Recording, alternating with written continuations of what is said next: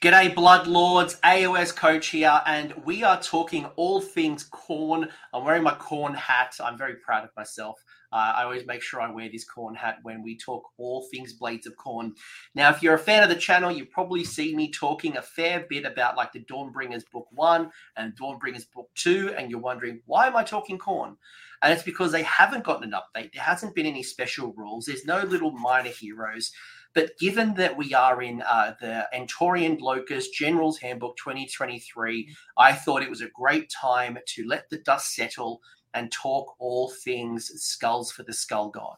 Uh, I'm joined by Crutchammer's Blake McLachlan, who has been reaping many, many, many skulls in the name of Khorne.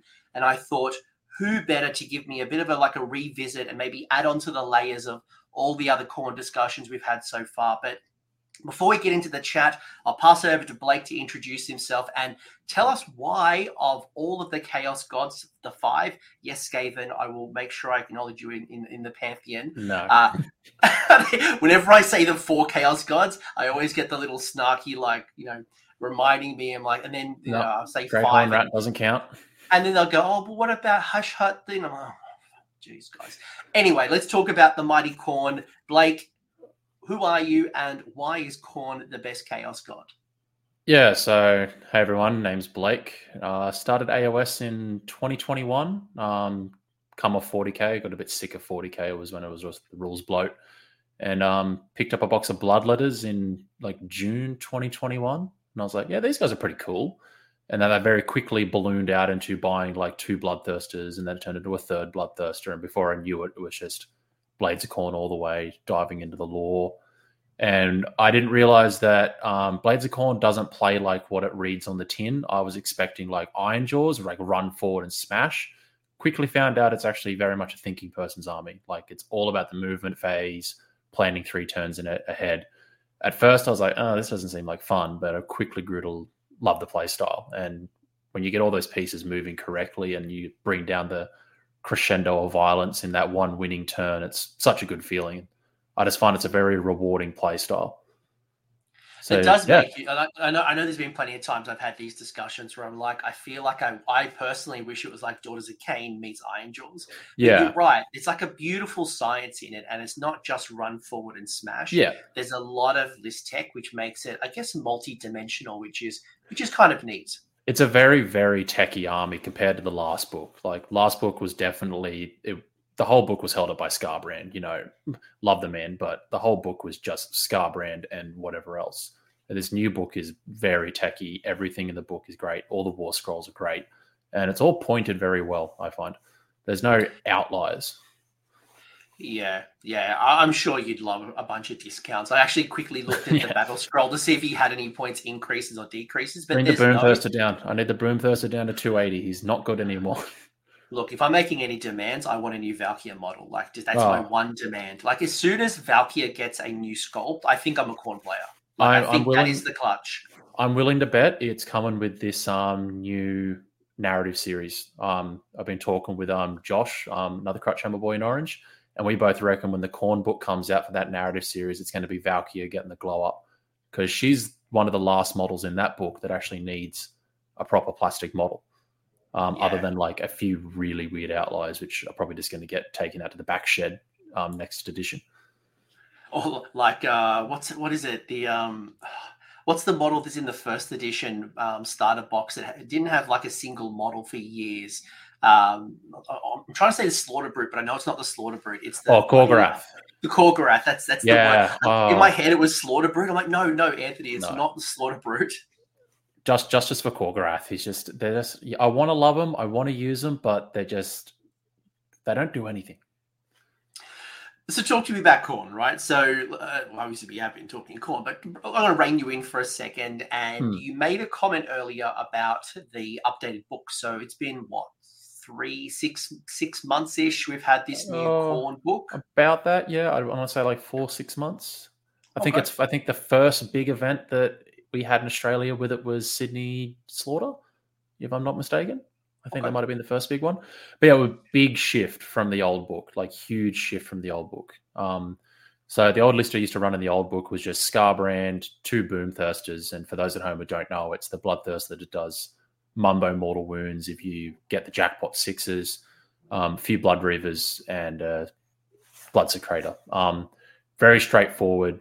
It was just go big or go home. If you lost Skarbrand, it was a game over. But that was also the days where you could stack Skarbrand's Mortal Wound Axe. So there were times uh, my most memorable game was against Ash McEwen. He charged two Mega Gargants into Skarbrand. I saved every single save I had to make, and then Skarbrand just dropped two Mega Gargants from full health, and that was game. But then moving into the new book, um, GW did a phenomenal job at making the entire book work. You know, it was no longer Skarbrand finito. It was Blood Bloodletters are fantastic now. Blood Warriors are great. Skull Reapers are great. Wrathmongers are great. Yada yada yada. You can do mortals, demons. They almost didn't miss. Like almost all the war scrolls are usable, which is the sign of a great book. You know, a book can be externally balanced, great, and internally horrible. But I feel like the Blades of Khorne book is internally balanced well and externally balanced well in um, the current meta because if I'm not mistaken, it's the only book so far that hasn't had massive sweeping changes like the recent Slaanesh book. It had a few big sweeping changes. Um, Seraphon, I think it had a few changes, especially with like the teleports for one of them. But yeah, other than that, yeah, it's just a better book overall. I don't feel like I'm shoehorned into one particular playstyle. And you can see that in the lists that are performing worldwide. Like Mortal lists go great, Demon lists go great mix of both go great. Um, it's good. And that there is right there, right? Because prior to this book, it felt like Demons was the winner. Hmm. Um, when when I was reading this tome for the first time, uh, I was generally impressed with the mortal side. You know, yeah. especially things like blood crushes and um, there was so many mortal things where I'm like, this is interesting, this is interesting, yeah. and it was bringing. Yeah, there was a couple of changes like the blood yeah. secretor and things like that. Like but, some some of the little mortal heroes suffer from Stormcast syndrome, where there's just so many of them, so you're going to have a few bad ones, but that's just because there's so many of them. But yeah, like you said, everything in the book's better now. Old book was just, hey, Reapers of Vengeance and Bloodthirsters. That's it. You might as well rip all the other pages out of the book because that's all you can ever take. But what I was going to call you out on was um, for the first time in a long time, it feels like you can do a blended list where mm. in the past it felt like all demons or all mortals. Yeah. But now it feels like I can do both and I'm not yeah. trading I'm not trading off something. And in fact, I'm adding layers to my army, which is really neat. Yeah, hundred percent. But yeah, um yeah, but in regards to that, they they managed to make even the lore, like how the units feel in the lore, they now translate to the tabletop even better. Like Blood Warriors feel like an anvil that you crash upon, and the Bloodletters just feel like a murderous host of demons that will just blend whatever gets in front of them. Is there any favorite units that you've found so far in the current season? Um, um you talk to anyone, um, I think you'll know the uh, the Bloodletters take the cake for me. Um, when I first got into AOS in June 2021, and I I just painted up 20 bloodletters and then I found out they're terrible. So they just sat on the shelves. And then as soon as the new book came around, I was like, they're even going to give them two attacks or they're going to give them two inch reach. And then GW came out, was like, how about both plus an extra wound? And I was like, bet. And I just painted up another 30. So most of my lists will take two units of 20 plus a unit of 10 in the toolbox for a unit of summons and take them in blood lords and they'll just blend or whatever they touch. Followed up is the Bloodthirster of Unfettered Fury. He's he goes in every single list. You probably know about him. Gives out a 3d6 charge. He um, most people take him as a priest, so I use the Scorpion combo where he just uses a prayer to pull something towards him, given the no ward artifact. So you just, oh, what's that? You got a unit of 30, um, you know, Mortek, like Mortek, just pull him in, shut off the ward, and then just blender. Um, and then for third place is right now, it's got to be my Blood Crushers. They've just been the MVP. There's the pin and win. Like it takes a lot to chew through 30 wounds on a three up, and they can just cross the table. There's a couple of other units that I've, I've like I was doing my own research. I'm not a Khorne player, um, mm. so I don't know. Like, no take way. this with a grain of take this with a grain of. Like I told you, as soon as Valkyrie gets a model, I'm in. I'm in. I love painting red. I, I want bloodthirsters. They and blood letters, and I still have um, PSTD from first edition where bloodletters could charge you in turn one and just completely slap you off the table. there um, is the joke. There is the joke in the group that I can only paint in red. I love painting like, red. It seems like oh, all you do is paint in red, and I'm like, yeah, it's fun. It's easy. It is a lot of fun, and it, it, I just love red.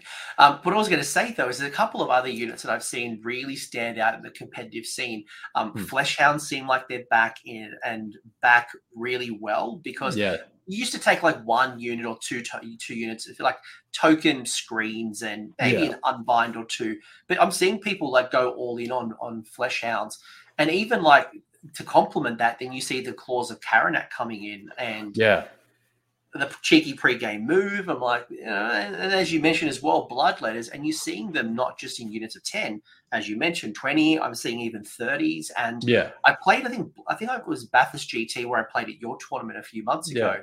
Pretty sure I played against John Daly, and he had thirty, if not yeah, 20 bloodletters. John, John, John was running 20, 20 of them, yeah, and twenty bloodletters, Skarbrand, six blood crushers. You know that that's just the the the the triangle and you just take and remove parts out of that triangle as you see fit. But those bloodletters, they slap. They, uh, mm. I, I, had a new appreciation for bloodletters. Finally seeing them back on the table, like, yeah, cool. Yeah, I know the theory. Now I, I, recall the actual experience. And a lot of people are surprised at how um wound dense they are. As soon as you tell people mm. that, hmm. yeah, they're two wounds each. That that's a brick of forty wounds right there. Like they're they're dense. You know. Yeah. They're no, they're um, they're more survivable than plague bearers at range, actually which is saying something. Yeah, it's a pity you don't have the spell to give them a third extra wound. Obviously, no. you can't cast spells, but like the the old plague bearers get them up to three wounds, and mm, that's a crazy. true dense uh, little block of, of anvil. Hundred percent. So, uh, given that this is GHB 23, what I'm going to do is I'm going to bring up some slides, and I really want to kind of use this as a frame of reference because we are in General Table 20. I've, I've said that like a million times. Uh, we are playing Andtorian Locus, Primal Dice. Magic is as rampant as it's been since probably, I don't know if this was before your time, Blake, but during second edition, there was a time where there was really no cap with the amount of endless spells you could take. And some mad gits players like myself and Nathan Prescott and a few others, we'd run like seven or eight endless spells on the table for lols, right? Magic mm. was wild. This is yeah. probably the first time since then, or even Warhammer Fantasy during like the Storm of Chaos, where yeah. magic seems like it's the ultimate, and you have no magic, but you are great against the magic. So yeah. I want to kind of see how you're going to keep us all in check. Yeah, hundred percent.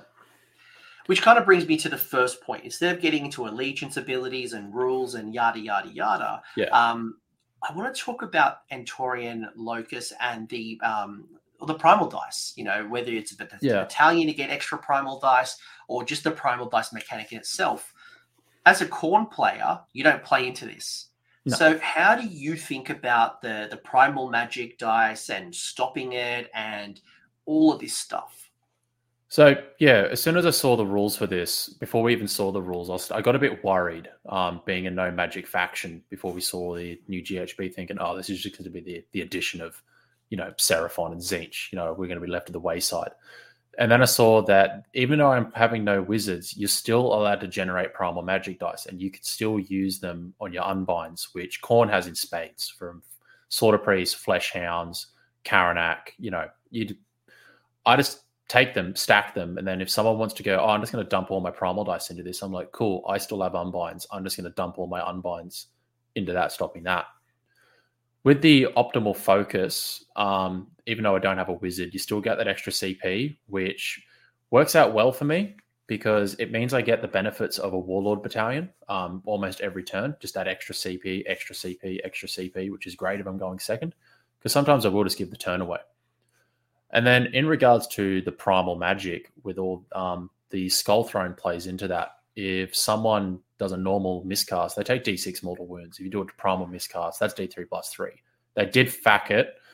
People did used to play it to D6 plus three, but that was insane. But GW came out very quick and was like, no, no, no, no, no. Primal miscast is very much different from a normal miscast. So you're not doing ridiculous wounds. Um, but yeah, other than from this page, that's pretty much about it because we sort of get more into my anti magic once we start talking about like the Nullstone artifacts and Hexgorger skulls and Blood Tithe abilities. That's where it really starts to sing. And I think it's interesting, right? Because why I wanted to also raise this is that there is a lot of spellcasting right now. Seraphon yeah. is quite dominant in the meta. Um, yeah. You obviously Gitz is still running around with plenty of spellcasting. Soulblight Gravelords has a lot of spellcasting. Mm.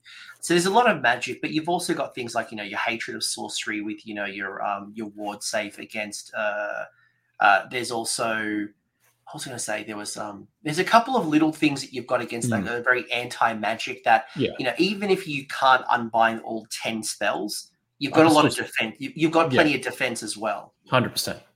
About three layers of defense before magic can hit me um, most of the time, especially against the demons. There's about three layers of defense, which can be a lot to get through. Do you find with um, the one extra command point if you go second, and obviously you don't pick a wizard?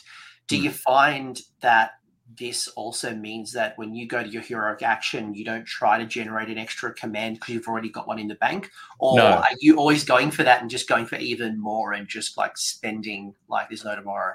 Well, it, if it was the old book, I would have gone for more because old book Khorne was very command point intensive, but new book Khorne is very much the opposite. So mm-hmm. being able to get that command point opens me up to using the heroic action for a hero to attempt to unbind a spell or get rid of an endless spell, which I find very useful because it means I'm not wasting a slaughter priest, for example, trying to get rid of an endless spell. I can use one of my non priests to do that, freeing up my slaughter priest to actually do a prayer. Because if he does get rid of an endless spell, for example, he then can't chant, which for Khorne, you need those chants. Hmm. Yeah, yeah, good call. And, and and that's what I thought. Like I don't remember in the couple of games that I played with Khorne, with new Khorne in the current season, it hasn't felt like you've been very CP heavy. No, hundred percent no. Like you could have like very little CP, and like it yeah. actually hasn't mattered. Like you know, charge, but even then, you can yeah. get around some of the charge shenanigans as well. Oh yeah, because all of it's now just like pick unit, give buff. It's no longer pick unit, spend CP, get buff, which from is fantastic. You know, take the Whippy Thirster, pick a unit. Oh, it's got a three d six charge now. Is that a CP? No, I just make it happen. Having all that defense up your sleeve for your uh, mm. your mighty blood skull crushers, yeah, yeah, your blood crushers and things like that. Like, hundred percent. Nothing, nothing too crazy. But so mm. far, Primal Magic dice obviously great for unbinding. Plays well into some of those other things that already have an unbind. Yeah. And I like your call out that you know don't you don't have to generate the CP. Go for the extra unbind, and yeah, you know save save your priests from wasting a um, a, a chant. Yeah, hundred percent. So when you look at, say, the three new spells that have been introduced, yeah. are there ones that you are trying to unbind? Are you concerned about Blizzard? And obviously, there has been a change now that I can't teleport my little wizard and then kind yeah. of blizzard you. Um, Hoarfrost, obviously, great value to be able to change a particular characteristic, hit, yeah. wound, or, or rend. Rupture probably less so now that um, yeah. it's changed a little bit, and and you know Krondspines. Uh, I know you were a, a crutch Krondspine player at one particular point. Yeah, it was good. It was good in Khorne. It was good in old Khorne. But do you do you see any of these spells as like if you and I were playing? Like, are you concerned mm. about any of these spells, or how do you prioritize them? Or yeah, talk well, to me about these three. So yeah, Hoarfrost is one I definitely try and go for an unbind on. Like I will throw a lot of resources at that because while Khorne can hit hard on the demon side, um, we're very like build a paper. Like Bloodletters only have a five up save. Like Bloodthirsters only have a four up. So if you get that Rend three, you'll just start chewing through me. So that is one spell I'm definitely looking to get rid of. Rupture, like you said, now that it's changed, you'll probably never see it again now that you can't just, you know, oh, I take a Krondspine, I make it wild, like, you know, deal with it. Like, I don't think that's going to be ever seen again. Merciless Blizzard is interesting because back when you could teleport and then cast it, I was very much keeping an eye out for it. But now that it's been changed, I'm like, okay, I'll just kill the wizard before you get a chance to pop it off. And, but there was one time um, at Dice the other week that you and I were at, um, a law Seeker, because it can get set up before the game starts. It got set up and then shabingist my bloodthirster off the table with um deep thinkers, which I still think the the jury's out as how deep thinkers works with endless spell with um casting of more than ten. But yeah, in regards back to the spells, Hoarfrost and Merciless Blizzard, I both see them as equal. Um, not so much for Merciless Blizzard because because I'm running very wound dense units and I have a five up spell ignore. Most of the time, I'll take that one in three chance of ignoring it which is the big bonus. I guess the thing now, now that Blizzard has changed and you can't teleport, and by the way, the Lawseeker is probably one of the few units that actually can do that now because it's happening in deployment, 100%. not in a movement phase or thing or a Magic Hero phase. Um, Yeah. You can really see Blizzard being set up, right? Like a, a- opponent's not going to catch you off guard. No. If they catch you off guard, it's because you didn't notice the wizard and you're in 12, as Hmm. opposed to someone cast a spell, they teleported, they blizzard you, and oh, who, who saw that? I'm just imagine. I'm just imagining someone like you parking a 65 point spider shaman in a whole brick of stabbers and hoping I forget it's there. Yeah, yeah, yeah. yeah, That, that that's that's what I have to rely on because previously, like at Bathurst, I um I'd have my Mega Gargant, I'd pin you in with my Mega Gargant, and then I'd teleport the, the little Git Wizard behind it, Yeah. see through its legs, You could see you could see those a mile away, and every list was like, "Oh, look, two spider shamans with uh Hawk with Merciless Blizzard, and one of them has Green Hand and Gork." Like, hmm, I wonder what he's doing. Uh, I have no idea, but Blizzard obviously very powerful. Um, and Blizzard's the only one that I have a chance to ignore because you can only do the ignore roll when you're affected by a spell. So Hoarfrost, I get nothing. I'm just banking on the unbind. My Merciless Blizzard, I have the unbind, and if I fail that, I can then try and ignore it. Yeah. Obviously, by the way, folks, when we're talking about this, you need to prioritize, right? Because, you know, depending on which army, there's going to be certain spells you want to shut down to stop them from doing certain Hmm. things. So you'll see that kind of coming. But generally, across these three, it's probably Hoarfrost, especially when you get into combat, except in the probably the one, maybe two situations at most. Blizzard might come into play. So, you know, think about how you use your unbinds and your dispels and Yeah. primal dice. Anything else to add here, Blake? Um, not really on this. Um, yeah, just all about. I do see Merciless Blizzard as the second threat. Hoarfrost I find as the first threat because my first thought with Hoarfrost is, you know, imagine that on ten Blight Kings who are five attacks apiece. You can get them to like, you know, they roll that three. They could be threes, threes, rend three, damage one. You know, they could really put the hurt on. So it's just a massive de- force multiplier on some units. Yeah, now that we're in like month four of this General's Handbook, you're finding smart players have found the secret sauce in their army. Like for me, not that I'm the smart player, but like for me, I love Hoarfrosting on Git Stabbers because they Mm. normally hit on fives. They're two inch range, so it's like three three ranks. Uh, Mm. I can give them put two attacks with some fanatics, and the sheer volume to bring it down from fives to twos Mm.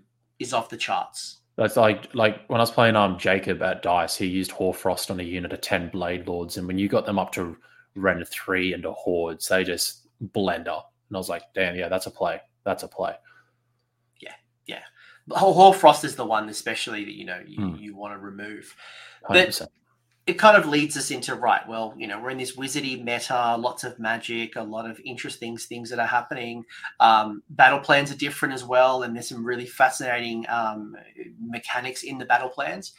But as you think about the allegiance abilities, and if if I start building a Khorne list for the first time, how are you thinking about your slaughter host? How are you thinking about you know your coalition? Are you bringing in units from other parts of, of, of armies to fill a void?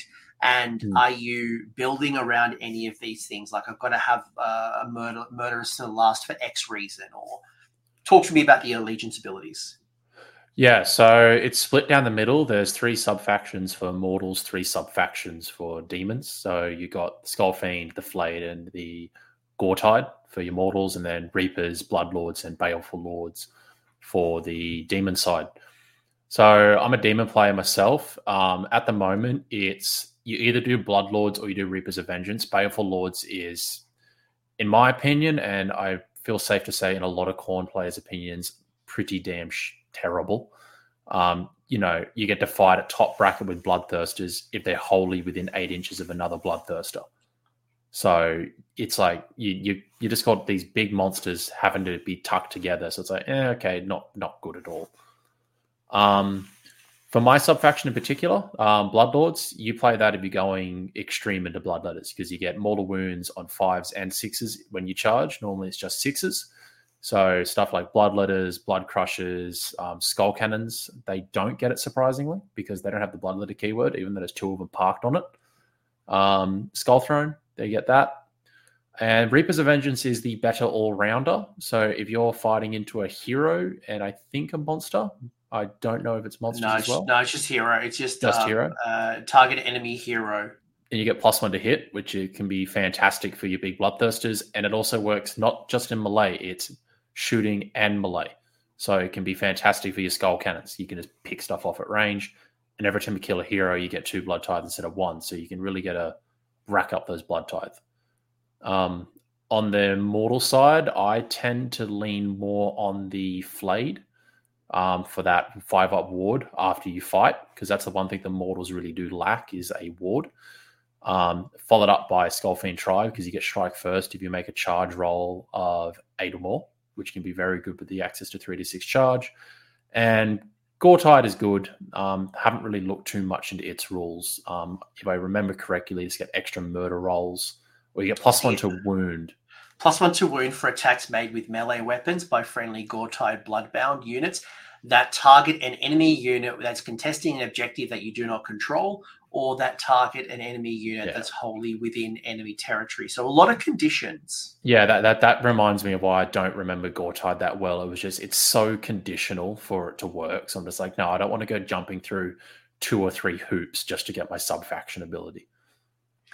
Yeah, look, there's nothing there's nothing in any of these that are I mean, other than say the flayed, nothing, none of these are standing out specifically about responding to the magic meta. I mean, the ward yeah. is obviously going to be helpful, but outside yeah. of that, it's just building around what you're doing really well. Whether yeah. it's pluses to hit, whether it's yeah. fighting your top bracket, yada yada yada. It's def it's definitely um old book was definitely build your list and then pick your sub faction. Where the new book is pick your sub faction then build your list, which is I believe is the the better way that a book should be designed. Yeah, yeah, or I mean, like you obviously build your list and then see what fits, and then mm. tweak accordingly, depending on how you like to build lists. Maybe you, yeah, you're a hobby butterfly. Oh, don't tell me about it. I'm always floating. What about the Legions of Chaos? So obviously, there's been a lot of updates. You know, Beast of Chaos had a book six, uh, ten months ago. Holy wow, ten months ago. Wow. Um, that's a, like I remember, like oh wow, geez, the ten months ago. Beast of Chaos okay. got update. Uh, you obviously can't tap into Tzeentch, Slaanesh, or Wizard stuff. Uh, but you can tap into Nurgle and slaves, right? Yeah. Oh. So, so yeah. In regards to that, um, I just want to touch on old book for a second again. I always go back to the old book, but you probably remember um, specifically the old book Slaves to Darkness Demon Prince and the Khorne Demon Prince. He was utterly disgusting. Um, 18 inch bubble, Harvey runs and charges. He was a staple in almost every competitive Khorne list back in the day. So to so with that, it's more looking at old Khorne. You were always looking to coalition, where the new book it's you don't have to, but you can bring some pretty powerful buffs um, in regards to like access to battle tactics more specifically in this current GHB because Khorne does struggle on the battle tactic front. Like we're very good at standing on circles, like killing and getting the primary, but when it regards to battle tactics, I'm definitely looking at allies and coalitions to get those battle tactics off you know, from taking like a wizard unit because there is a way to get them in. You take them as um, ally, not coalition, and there is a few that you can take, specifically the Underworld's warbands. I can't remember the exact name of them, but there's the Godsworn Hunt, and then there's the other one which just has three warriors, and then the wizard, and then Be'lakor to top it off. Funny you ask about Be'lakor because as we dip into this coalition slash ally space, um, one of the questions from Discord actually had asked, um, "What are your thoughts around introducing Be'lakor?" And uh, Be'lakor has had some points discounts. I don't know how, but Be'lakor's gone down in points. Yeah, uh, obviously a great control piece. Very thoughts good. on bringing Be'lakor into a, a Khorne list? Um, it does work um, in in some lists. Um, personally, though, for myself, I don't fully see the value because I'd rather be spending that points on something that I can use my sub faction abilities on, that I can buff, that you know doesn't just bring that one and done, you know, pin and win situation. Um, like yes, his Dark Master ability is very good, um, but that's was back when there was just those big Death Star units, which I feel we're not seeing that many of. I I partially agree, but I also partially disagree that it feels yeah. like there's a lot more castles in this game right now because yeah. of this wizardy meta. And it feels like there might be a few more linchpins than there has been in the past, where dark yeah. mastering that linchpin may stop you from stop them from either scoring the battle tactic. Or stopping them from advancing or you know impacting them in a negative way. In regards to that, like the dark mastering and stopping battle tactics or holding a unit up, I can you, Khorne can do that plenty with like blood tithe moves, like moving into engagement range and pinning a unit with a really cheap unit. So you can almost do what Be'lakor does with your own with your own units. And you know, if you're bringing Be'lakor for the for the cast, it's like okay, um, you go up against something like Lumineth or Seraphon. It's like, well, you just paid all those points, and you're probably never going to get that spell off ever. So, me personally, I'd rather spend the points on Blades Khorne units that I can actually buff and use. But I'm not opposed to actually trying him out and seeing how he goes. Yeah, I was doing some research just before we went live, and I noticed that in the last, say, six weeks, uh, there's two Khorne players who have gone uh, second in their respective tournaments. Uh, the Broken Realms for Minis War 4, and mm-hmm. then for the AG War of Realms. And yeah. both of those players had a Be'lakor in the list, which was fascinating. I'm sure it's not the linchpin, but it mm. does bring utility. So I think you've basically posed a good question uh, Be'lakor does a great piece and he does his thing really well. But mm. can you invest those those uh, points into something that's going to generate you more blood tithe? Like, do you run a bunch of blood warriors and get, generate yeah. cheap blood tithe?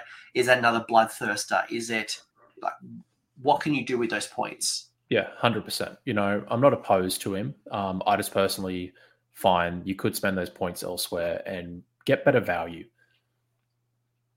Do you find Khorne struggles with battle tactics? And the question behind the question is uh, part of this Be'lakor question someone had asked, he said, you know, do you think Be'lakor's worth it uh, for his ability and completion of battle tactics? Or is it a trap where the points have been spent? So I think it's the trade off, right? Yeah, Dark Master. And do you need the extra battle tactics to be scored? Yeah. Or are you in an all right spot? Yeah, so in regards to the battle tactic, if you're taking Be'lakor for magic magical dominance, just take the one of the cheaper wizard allies you can take and just park them in the back corner and just get it off turn one. Then you're like, cool, happy days. You get your turn one battle tactic for a fraction of the cost of Be'lakor. Hmm. If you're taking him for Dark Master, you you do become very lean on points. Like you got to know when to use it, how to use it, and really be able to bring the hammer down on whatever you decide to hold up. Like if you decide to dark, like dark mastering Kroak, for example, um, could be very good, and just holding that up for a turn, you know. Or if you're playing Gargants, like dark mastering a whole Gargant can be almost game ending sometimes. But in the same vein, I'll just run six blood crushers across the table and just be in your face, and then you're spending half the half the game dealing with those blood crushers. So instead of me holding up a unit with Dark Master, I'm holding up a unit with, you know, a unit of Blood Crushers or a unit of Blood Warriors.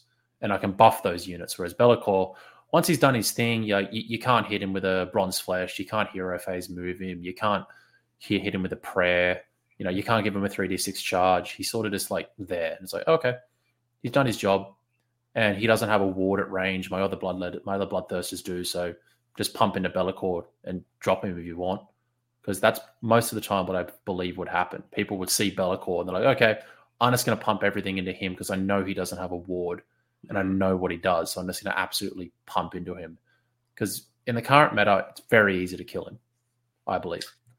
So I think basically, like if I summarize what I'm hearing, is either there's obviously a Dark Master, really powerful ability, uh, help you score some battle tactics, but what is the trade off for it, and can you get better value in something else? I guess it depends on ultimately how much you value Dark Master, and yeah. is there something like you know Katakros? You know, um, it also depends on your play style as well. You know, if you if you're like for some people, their playstyle might be Dark Master, and you know, go for it. But my personal playstyle is definitely not Dark Master. I get a lot of enjoyment out of the the the movement game, and you know, maneuvering the pieces around the table to get the maximum effect out. I think my point was basically going to be there is no right or wrong answer here. Yeah, there's no right or wrong. It ultimately is like after you do Dark Master, how are you getting value out of this model?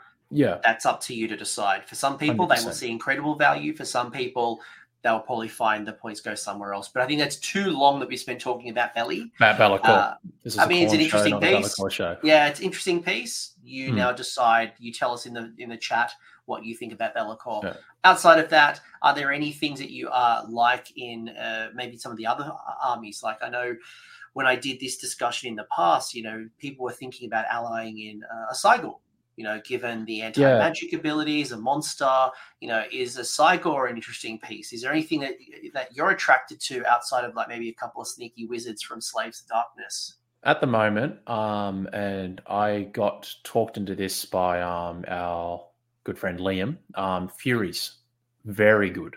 Um, not only just in Khorne, but almost any Chaos army at the moment because forgetting those battle tactics is so fast they can just bounce around the table. Because um, you probably know this, a lot of these battle plans uh, be out of your territory for it. And a lot of the battle plans, the territories are right up to the middle. So you need something that's very quick.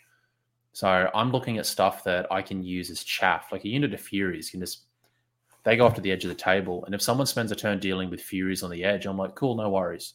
You know, if you're choosing to deal with 80 point Furies and not with the 360 point Bloodletters marching up towards you, go for Gold Champion.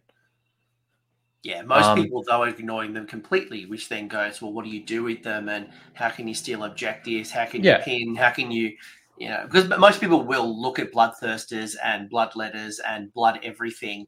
Like, yeah. yeah, I'll ignore the furies. Yeah, and then the, and then it quickly finds out it's to turn three or turn four, and those Furies are in the back line just grabbing objectives for the whole game, and then it's like, oh, they've actually turned out to win the game, and they're cheap. They are yeah. super cheap. Fantastic. Um, and then other allies, it's um like for Beast of Chaos, not a whole lot. Like there was talk of the Cygor um, in the Blades of Khorne chat when the new GHB launched, but then it came down to the same discussion as Be'lakor. Like, can those points be spent elsewhere on better things? Like, you can just do better with whatever Khorne with what Khorne brings. I find. Yeah, but I haven't seen it really come to fruition. People talked yeah. about it early on, but it seems like maybe it was a good idea, but it didn't actually work well. When Came to fruition, yeah. Yeah. That's that's that main reason I think a lot of people realized, oh, I can just do what the Cygor does, but better with my own allegiance abilities. Yeah, and between obviously the primal dice, you've obviously got hexgorger skulls, you've got the the skull altar, and then mm. all the other uh, unbindy magicy stuff in your army. Yeah. Do you need another one? And maybe the answer was no. Yeah, hundred percent. What about the other three rules? You got Locus of Fury, Murderous to the Last, Hatred of Sorcery. Are these rules that you will build into like you really want to tap into let's say hatred of sorcery and i'm going to be building a bunch of things or do a bunch of stuff that's going to help me use this rule to the best of the yeah. ability? Or is it going to be i'm, I'm building an army based on certain units and whatever they've got they've got yeah so locus of fury was is def was a huge buff. As soon as i read that rule i was like this is like the one thing that the army needed to mitigate those turn one alpha strikes. Because there's so many times you'd play and it was like long strikes or sentinels and you know just being able to ping you off from range before you even got in. So the addition of having a five up ward against range. On your demons only mind you. It's only on the demons no mortals. Mm. it's just it it can result in like your models feeling like they have an extra like on the bloodthirster specifically like an extra five wounds sometimes. You know they're only 16 wounds but that five up ward can sometimes make them feel like they have 20 you know 23 wounds sometimes. Murderous to the Last, um, because I'm mostly a demon player, I haven't really lent into this. I know if you take Goretide with Korghos Khul, you can really lean onto that rule and just have these suicide kamikaze units that will just go in, get wiped, and then you just roll a whole bunch of dice and like, okay, now you're dead because you killed me. Um, because yeah, it's just a better version of the Stormcast explosion. I remember when the rule was shown, the Stormcast players were lamenting because it's like, why? it's better than the Stormcast, but it's not as good as zombies. I think that's yeah. kind of like the thing, right? Like you don't want to over invest. Like you're not building like a hundred zombies just to do the the five out mortals because you're not regenerating like zombies. But yeah. it is uh, in the the games that I've played, it's been quite cheeky because a couple of mortals might be enough to tr- trigger a battle shock. It might yeah. be enough to kind of chip away at a, a hero and bring it down a bracket, or even to kill those last couple of models on an objective that mm. means that I, I, what I used to have I've now yeah. lost control of. That's what happened with at um at um dice the other week. Is I had two chaos chariots charge two Blood Reaver units, wipe the Blood Reaver units, and then the chaos chariots got wiped from murderous to the last rolls. So I was like, cool, I got four blood tithe off that. Thank you. And then there's the kicker. You get the extra blood tithe, obviously. Yeah. So, So um, doesn't matter who dies. Running as well from battle shock counts. You know, my stuff, your stuff doesn't matter. I get blood tithe. And and and then obviously pa- hatred of sorcery is just a passive thing, right? Like if you Yeah. happen to roll the five up and shrug, it's awesome, and you get a blood tithe. yeah, Uh, with the amount of spells going out at the moment, um, you might generate ge- generate yourself an extra one or two blood tithe hero phase, depending on um, you know Hmm. how offensive people are. Although there isn't as many offensive spells, most people like self buffing or debuffing. It's like I found um, in the two games at your um, tournament, I played against Seraphon twice, specifically um, Starborn, the ones with Kroak, Oh, yeah. and because all their damage was in spells. There were times where I was like, I'm not even going to try and unbind, just hit me with it, and I'm just going to try and generate the blood tithe. And there was one turn I went from like two blood tithe all the way up to nine because I was like, yeah, just hit me with it, go for it, go, go, go. And then the bonus thing about Hatred of Sorcery is it's on a five up, but I can spend five blood tithe and um, reduce the roll down to a four up. And I can do that as many times as I please. Um, only once per hero phase, though. Which actually brings me perfectly to the blood tithe ability. So this is one of your key abilities, folks. You uh, everything every time a unit dies, yours or mine, you're Hmm. generating yourself an extra blood tithe. And as we've already kind of alluded to, there are other ways to get blood tithe throughout the game through various mechanics. Some war scrolls, some abilities, some things like we just trigger the the, the five up shrug and get- get us a, a blood Yeah. tie when this book first came out, maybe it was the internet, maybe it was a couple of vocal people, but murder lust was the thing that Oh. everyone spoke about. It was like murder lust, murder lust, murder lust. Now it has been slightly changed. I have um, up, I have used the the new version of it as per Yeah. Warhammer Community erratas. Yeah. How do you find you spend your blood tithe? And I think maybe like I'd like to scratch the surface a little bit here, right? Yeah. Do you spend it all the time? Are you saving up for certain points? Are you summoning? Are you um, uh, like, like how do you think about this mechanic? Because for some people, they will hold their their resources for too long. Some people will burn them too quickly. Yeah. Some people will get attracted to the, the summoning. It, it, it's hard mechanic for some people to kind of get Hmm. their head across. How do you It's- tap it- into it?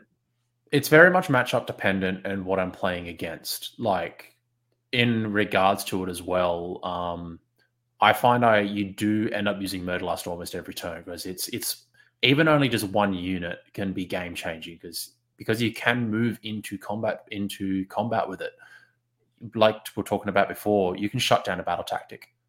You know, it's like, oh, I need to use um this hero to make a charge, and I'm like, okay, cool blood murder lust now you're in combat say bye bye to your battle tactic um spelleater curse for two blood tithe is fantastic um like a you know you play against lumineth and they're like oh that casting rolls 25 with all my primal dice and deep things. I'm like cool i got two blood tithe.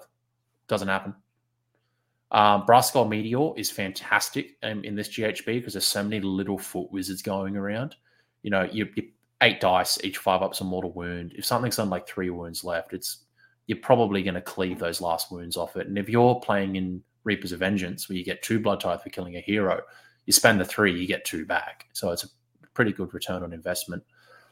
Um, Apocalyptic Frenzy, you, I'm not using that as much in the new book. Um, in the old book, it was fantastic, especially on Skarbrand. Um, still can be used, but I'm not seeing it as much. No, Rising- no, I, I, I can't say I've seen that being cashed in very often. No, because the book is just killer now. You're not relying on that apocalyptic frenzy to finalize that, you know, that damage. Like you can just do the damage in the combat phase. Um, Rising Hatred, as I um, tapped on before, um, just add one to Hatred of Sorcery rolls, and that can be cumulative. So if I'm playing into a Seraphon, I might do Hatred of Sorcery, I mean Rising Hatred on my turn one, and then I might do it on my turn two because I get to spend Blood Tithe at the end of the hero phase. So mine and yours. So if I get hit for a whole bunch of spells on a Seraphon's turn one and I get to five, I'm like, okay, cool. I'm going to spend that five. Now I'm down to a four up spell ignore, which can be, you know, game changing against Seraphon. Um, heads must roll. I've never used this. ever. You know, I'm just like, eh. I have other ways of improving my rend, and six blood tithe is a lot. Um, seven. I'm sorry, I don't excuse the language. Dog shit. I feel like, and I remember talking to previous guests, and even when I reflect on the blood tithe now, it seems like anything above four, five, yeah. obviously with Seraphon in the mix, but you're really spending between one, two, three, and four in most yeah. cases. You you rarely are saving up to spend uh, eight, and yeah. when you do, it's not on the blood tithe table; it's summoning a demon. Because what I'd rather do, if I'm sitting at like eight blood tithe, for example, I'd rather spend the spend three to have three units move, and then use the remaining five in the movement phase to bring in another ten blood letters. You know, I'd rather do that because old book it used to all go away. You spent one and you have nine, it all goes away. But new book, it's like they finally clued in that oh, be like all the other chaos factions and it not lose so all their spend it. It was so dumb. Like you yeah. just needed that one um, blood blood tithe to unbind a spell or whatever it was, and yeah. you, like or everything else disappears completely, yeah. and no other was, chaos it, faction. It was so frustrating. I feel you. I feel you. But like, I think for me, like when I look at Khorne players playing really well and just my own personal experience or even putting my head into a Khorne uh, as a Khorne player hmm. I, I, value bringing on um, five flesh hounds bringing on 10 bloodletters bringing on waves of bodies as yeah. opposed to saving up for these big things like slaughter's triumph yeah. or even saving for a bloodthirster like i'd rather cash in throughout the game yeah that's that, at the end that's what i find like for summons you know I'll mostly focus on, you know, getting a unit old in the old GHB, for example, um, having a Bloodmaster was fantastic. So we're all about Galletian veterans, and mm. summon units counted as Galletian veterans. So I was always like, get another Galletian veteran on the table for battle tactics early on. Nowadays, because I play Bloodlord specifically, if I can start getting more Bloodletters onto the table and charging in with a 3d6 charge, you know, from my Whippy Thirster, it can be you know game winning sometimes, especially against like Seraphon, where it's just turn mm. after turn, generate blood tithe from ignores, bring in another ten blood letters, so on and so forth. And other than that, you know, like you were saying, saving up. If I hit eight blood tithe, I'd rather bring twenty blood letters onto the table than get one extra attack. You know, I'd rather do that because sometimes you bring 20 bloodletters onto the table. It's just like, well, that's game over. I can't deal with 40 wounds. 40 wounds, even 20. Even, even yeah. sorry, even 10. Like if you're bringing on 10 bloodletters for five, like mm. that's 20 wounds. And they, as, as we know, they do mortals and slap and, and like they've got mm. good rules that. The hard part is transporting the, the little, little things. Well, I mean, Sylvaneth pours one out for you yeah, pack up's the hardest. You know, gathering up my fifty bloodletters off to the table. It's like, oh, I wish I was a Gargan player right now. Yeah, I mean, I'm I'm building a thousand, building a hundred flagellants, so I, will feel mm. you. I'll feel 100%. you there.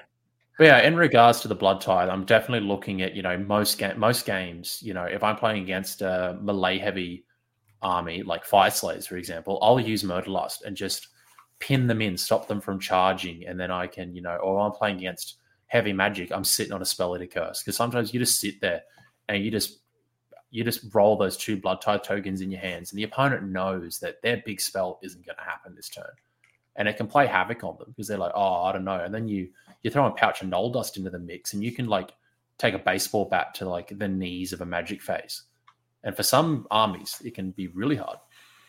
Well, speak of the devil, we might as well talk mm. about that. And that is that extra layer of the onion, which is unbinding. So mm. you, in most situations, will not have a wizard. We talked about the ability to ally in a few from Slaves to Darkness. Yeah. Um, you obviously can't bring in a Beast of Chaos one, but you, mm. there is some sneaky sneakiness. Mm. If you're not taking a wizard, uh, what is your favorite uh, null stone adornment? Probably Pouch and Null Dust, um, even though um, it's done almost nothing for me. Out of the three, it is the best for Khorne because you don't really need the um, the hand carved Nullstone because you have enough unbinds in the army as is. You don't need it. And then Polished Nullstone Pebble, um, we'll touch on that in the Mortals list that I actually made because I did put it on a particular hero just to stop them from getting Merciless Blizzard off the table and whatnot. You know, try and protect them from those high damage spells if he's out in the middle. But yeah, Pouch and Null Dust, as we are saying, you know, if you're playing against Lumineth or Seraphon or even something that has a lot of endless spells on the table, you just pop that and it's just it just plays havoc on the player's mind because they're like, oh, I don't know if I want to start pumping primals into this and risk that primal miscast. And how do, and just for the folks at home, how do you how does this layer with say the uh, the skull altar as well, being that miscasts will do even more damage? Yeah, so a standard miscast, so a 2d6 roll, will take d6 mortal wounds. Um, if they decide to start throwing primal into the mix, it then just goes to the d3 plus 3. When the GHB first launched, it wasn't clarified yet, so a lot of players were thinking that it was d6 plus 3, which was insane. But then GW very quickly came out and was like, no, no, primal miscast is very much a different kettle of fish from a normal miscast.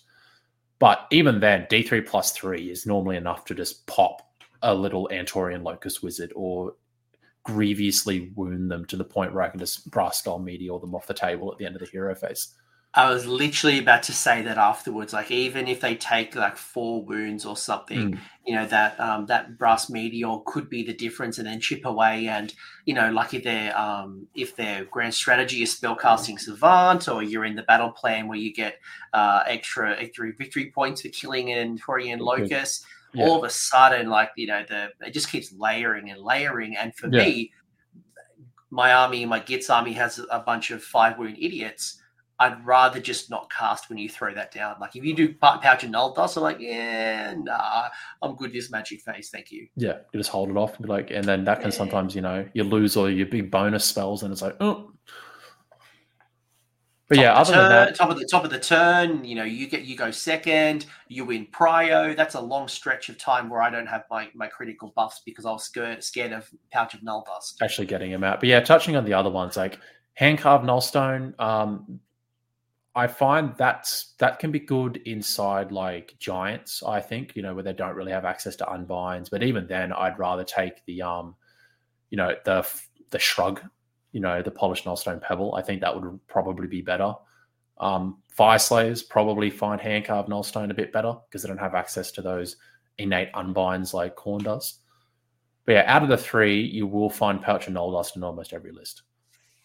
No, I, I, I would tend to agree with uh, with. Although, unless you don't have that many priests in your army, yeah. and you're concerned about losing uh, one of your chants because you're dispelling an endless spell, I mm. could maybe see the, the the Nullstone icon being helpful. But if you if you think you've got enough wizards and unbinding in your army, yeah. you probably don't need another one. Yeah, you just leave it alone.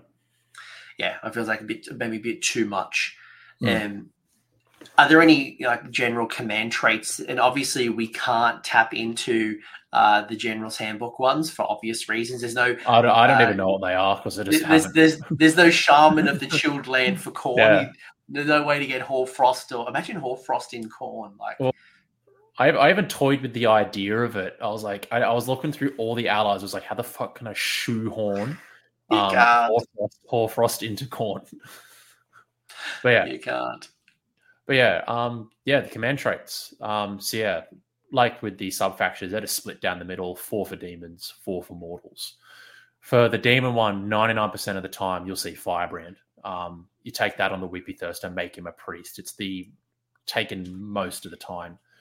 When the book did drop, though, I did have a list which I took Embodiment of Wrath on a um, Blood Throne um, in a heavy blood letter list because he has a prayer where you can bring back D6 slain blood letters, and then you throw on a command trait to bring back D3 slain model. So you could bring back D6 plus D3 blood letters to a unit, which could just be oppressive. It's like, oh, you just killed five of them and they're back. Um, but then it all quickly fell away to just take Firebrand. Um, Can I just say how disappointing favored by Khorne is? Like that's that feels like the opposite of being favored by Khorne. It feels like uh, a, a, token five cent piece yeah. being thrown at you. Like here's, here's if it was if it was like oh you start you start the game with like two or or like two or three, I'd be like, okay, I, or even D three, I could be like, okay, I'll take the command trait for the gamble. You know, if I get that big three, I'm like, yeah, this is gas. But one blood tithe, I'm just like, yeah, I'd rather just take like white out to that command trade in the book because I'm never going to use it. Yeah, yeah, it's a bit, it's just a bit sad. Uh, then, what about the the mortal side? Is it high priest? Yeah, mortal list like high priest. You know, you, you take that because chant two prayers instead of one. But saying that, it also does then require you to take the a magnificent to get two prayers on each priest because you can only take the one prayer per priest. So you sort of then do have to take the extra prayer to make the most of it. Or, you know, you could take um, you know, Barbarian Lord isn't bad if you're leaning heavily into um the heavy Blood Reaver unit just pinning, you know, just mm. pinning stuff with little 80 point chaff units, just pin, pin, pin, pin. Like it isn't going to do damage, but you're just going to keep stuff busy for the whole game. Yeah. But other than that, yeah, out of the four, it's High Priest and Firebrand. You know, funny because both are related to priests. And High Priest is just like you've got so many good uh, prayers. Like that's the thing, right? Your prayer lore is just on. I think I think it's next year. Like your prayer lore is just on fire with the amount. They, of, they, like GW did a great job. They're like, okay, these guys don't have magic. Let's make their prayer lore just absolutely like nuts. I got to ask you though, like when I look at your demon artifacts, I almost feel like one of these artifacts becomes stock standard with a choice. Like I, it, you could almost confuse it that it comes free with the with the with bloodthirster of unfettered fury. Yeah, um, oh, because that, that that that King of Blades, I don't think I've ever seen an unfettered fury bloodthirster without the King of hmm. Blades. Because mm. it's a, old old Argath was just plus one to hit against monsters and heroes, and then they changed it to this, which is fantastic especially in the current meta. Why? Like, connect the dots for me. Why is shutting off wards? Because, like, you know, your Nurgle Demon Prince, people talked about the idea and like, and they they don't take him very often these days. So what makes what makes it so good, especially on the Whippy Thirster, is the ability to then make him that priest, then make him have the prayer to pull something eight inches towards you. And when you do that prayer, they can actually end that move in engagement range of that Bloodthirster thus putting him in range of that um no wards allowed. Um, because it's such a massive base, you can clip so many units and shut off wards. Because in the meta at the moment, you know, Soul Blight is the main thing that pops to mind. Like you want to strip away those defenses on on those um zombies, or you know, if you're playing into uh, what is it, the Rattle Boys, um, oh, what are they called again? The the Necrons of AOS. Oh, Ossiarch Bone Reaper. Ossiarch, yeah. You're, you're, a, you're a Mortis guarding your Necropolis. Yeah, yeah. If you know, because you want to be able to shut those wards off and just absolutely go to town on them. The main the thing that made me take Argath was playing against my mate um Keith because he plays um at like cows in Lumineth, and you yeah. know that those guys could they're a wall. And I found I took my blood letters and I didn't have the ability to shut off the wards. And you know he doesn't care about the rend and then he had a four up ward against me on objectives. I was like, okay, I need to be able to find a way to break through this wall. Argath is the way to go. And as soon as you shut those wards off, I was just able to clean stuff up. It's like, yep, oh, this yeah. is the artifact to take. Following secondly for demons is Halo of Blood, because um, you can take that on, let's say, a Bloodmaster. And his War Scroll ability states that when he fights, he can choose a Bloodletter unit wholly within 16, I think and then he can then the bloodletter unit and him can fight in either either order. So when you pull him in, that bloodletter unit then gets strike first. So you have the ability to go bloodletter, bloodmaster, then follow it up with another unit of bloodletters, and just really bring the hammer down. So sometimes in some lists, I will take a um, extra command, an extra artifact, just to get access to those two artifacts. But you did say as well, and here's the challenge: is you know if you've got a lot of priests, then maybe going with your magnificent to get mm. an extra prayer. Mm, the yeah. question is like, do you get like four prayers, uh, four extra prayers, or do you it's get an extra artifact? And what's yeah. what's worth more to you? And I'd yeah, probably argue the prayers would be more valuable in a lot of lists. Yeah, it, it really depends how many priests you're taking. Like I find if you're taking like four priests, you can get away with just one prayer each. If you're taking like two or three, you'll want those extra prayers. Mm. Especially once you start talking about needing a priest to get your judgments out, which are like Khorne's endless spells. That we can touch on those when we get to them. Um, for the bloodbound side, because like I've said, I'm a demon player, I really haven't looked much at it, but Banner of Blood is what stands out to me a lot, is just being able to get reroll charges um, for units wholly within 16. And because you have the ability to move the bearer of that artifact around with prayers and blood tithe movements, you can set that up and you're really never going to have to worry about, you know, being outside of the range of that banner because you can just move him in the hero phase and then set everything else up. And then you go, cool, I got reroll charges now. Yeah, and what's obviously great is even though it is a mortal artifact, it affects Blades of Khorne in general. So it Yeah. will work in a demon army just Hmm. on a mortal Bloodsecrator unit. Yeah, which is good because they did strip away a lot of the keyword bingo, which the old book did have for some of its artifacts. A lot of it was very much keyword bingo. Yeah, I, I would tend to agree with the artifacts. I think like there's some interesting things, but when you look at mortals, they don't have this big juggernaut hero. So like you know, Yeah. you don't really want to be charging in combat, improving the rend, or you know, doing a Hmm. bunch of like mortal wo- wounds causing and like you know, like the blood rune. Like there's no killy killy mortal hero, so I'd rather you know use it as a buff piece like the the banner of blood. Worst case, the crimson plate as well to get the water five up. Yeah, I have I have thought about the Crimson Plate, especially if you take a High Priest, just give him Crimson Plate on top of it, make him a little bit more tanky, you know. But there's no real hard hitting mortal characters that make me really want to go. I want to give him a war to make him survive. Uh, look, uh, if, if you're if I'm in a meta right where uh, Soulblight Gravelords are casting a lot of Spirit Gale, and as you said, Seraphon are doing a bunch of like Rain of Stars and things like that, and I need to protect my general, and it's I need Hmm. the ward. Yeah, Yeah. that could work. If on I- top of that, you get you'd get your five up spell shrug, and if you fail that, then you got the ward underneath. So it just comes into that onion of protection. If if that's critical to your list is the key, right? If it's yeah. not that critical, you don't need to protect it, so don't take the artifact. But Yeah, uh, every every list is going to be different. But I tell you what, what's what is going to be different is your prayer choices. There are some what one, two, three, four, five, six, six. I think when I remember looking at this in the past, like there felt like there was four, if not five, really good prayers. Like it was hard to choose. Yeah, favorite. they're all they're all good. And then once you start taking into account the War Scroll prayers, like the Slaughter Priest War Scroll prayer, Realm Gore Ritualist, Blood Masters, you know, you start you got to like six, seven, eight, nine, like nine, ten different prayers across the whole book, which you know is a lot. Um, Bef- Before we get this, in, before we get into this, I want to call you up on the Realm Gore Ritualist.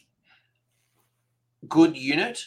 Uh, I, I'm not seeing. I'm not seeing a lot of it on the table. Like it seemed I- like an interesting pick, but I'm not seeing a lot of it.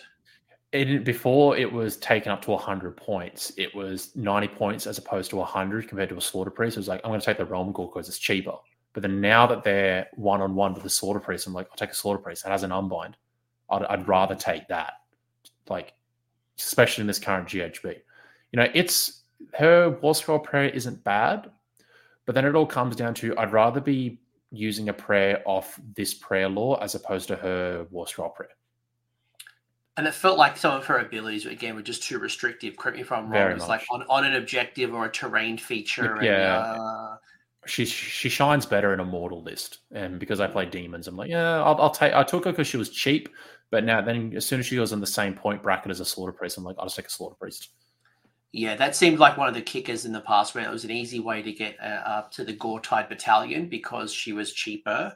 Mm. Uh, but but uh, yeah, when I looked at lists right now, like I haven't seen them very very Yeah. rare. They're pretty Yeah. rare. Yeah, um, with But the praise, talk to me. Talk to me about praise. Let's go top to bottom. So yeah, blood sacrifice. Um, I'll try to take one priest that knows that. Especially, it's just good to have when you're out of range for like buffing prayers. It can just be good for when you need that one extra blood tithe to get that one key ability off. Like you're at four blood tithe. I need that f- extra one to get another ten blood letters under the table. I'll just use blood sacrifice. Ding. Doesn't matter to take D three mortal wounds on a slaughter priest at the back of the board. You know, because he's away from everything, and it's just good to have a little toolbox prayer. Uh, Bloodbind is goes back to my um, Scorpion build on the Whip Thirster, as I like to say.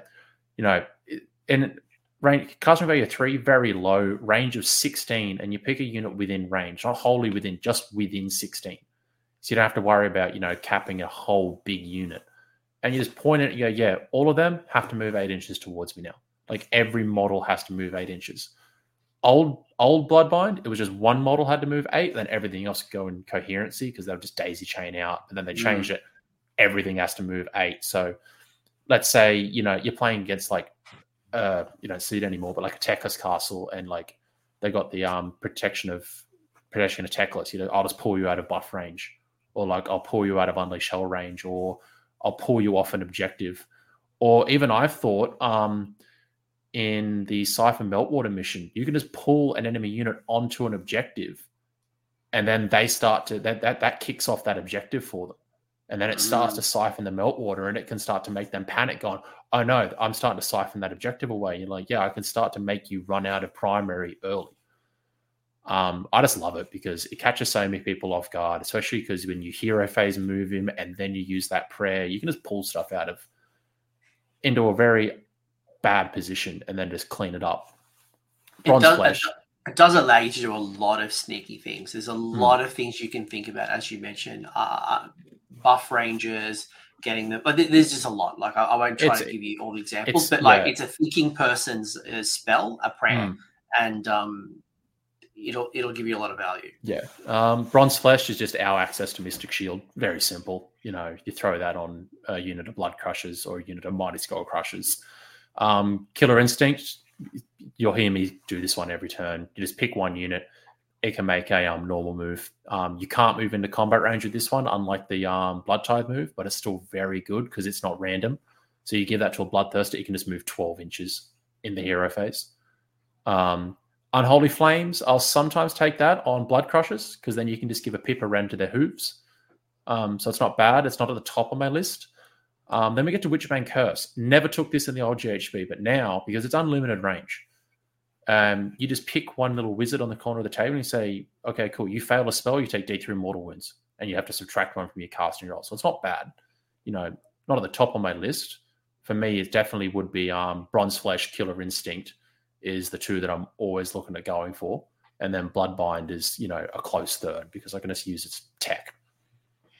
I've seen a lot of players use blood sacrifice to kickstart their blood tithe, like turn one, whether if they want to do murder lust in turn one, just go for that Mm. cheeky blood sacrifice. It was it was or- really really powerful back when it was one blood tithe to move three units, but now that they've Mhm. changed it to one blood tithe, you spend up to three and move up to three, um, which I don't mind. I think it's more balanced that way because, to be totally honest, when it was one blood tithe for three units, you only ever really were looking to move one unit. The other two units were just gravy on top. And, and to be fair, like as soon as they've made this change, it seems like the noise around murder lust has dramatically dropped. Or Yeah. everyone's just focused on the new thing, which was OBR Yeah. for a while. Mm, Now it's kind of like. Seraphon. Yeah, yeah. You know, I, st- I still get I still get you know the boys saying shouldn't be able to move into engagement range. I'm like, yeah, but you know, Khorne's all about getting into combat and making it as unfun as possible. You know, that's just how the army's built. There's a lot of things that shouldn't happen, like being able to run and then pile in six. Like we're going to be picking on things. There's a lot of things on that list. So Yeah, yeah, 100%. and, and, and, by the way, I tend to agree with you. Like, yeah, there, Mm. there's a lot of great choices, but yeah, blondes. Oh, yeah, playing against uh, mighty skull crushers. That's the immortals, right? I always get confused. You got the skull crushers, and you got the blood crushers. Yeah, the Yeah. the mortals, getting them on a two plus with bl- bronze flesh, and then all that defensing them in Yeah. combat, being able to absorb like up to Rend minus two and stick to that three up save with with a unit of reinforced or even unreinforced, like that is a big block Yeah. of pain, and it's hard to shift. Because yeah, blood, blood blood crushers are a three up base save, and skull crushers are a two up base save. So you hit them with bronze flesh and all that defense on skull crushers. They're they're a zero up save, and they they can just become downright oppressive. Like you're just fighting that wall. The reason I prefer blood crushers is because if they roll a one on battle shock, you just get to bring back a whole last blood crusher because of the um demon rules, and that can sometimes just you, you can see the opponent's heart sink when it's just like oh I rolled a one, boop, there's a blood crusher back. Yeah.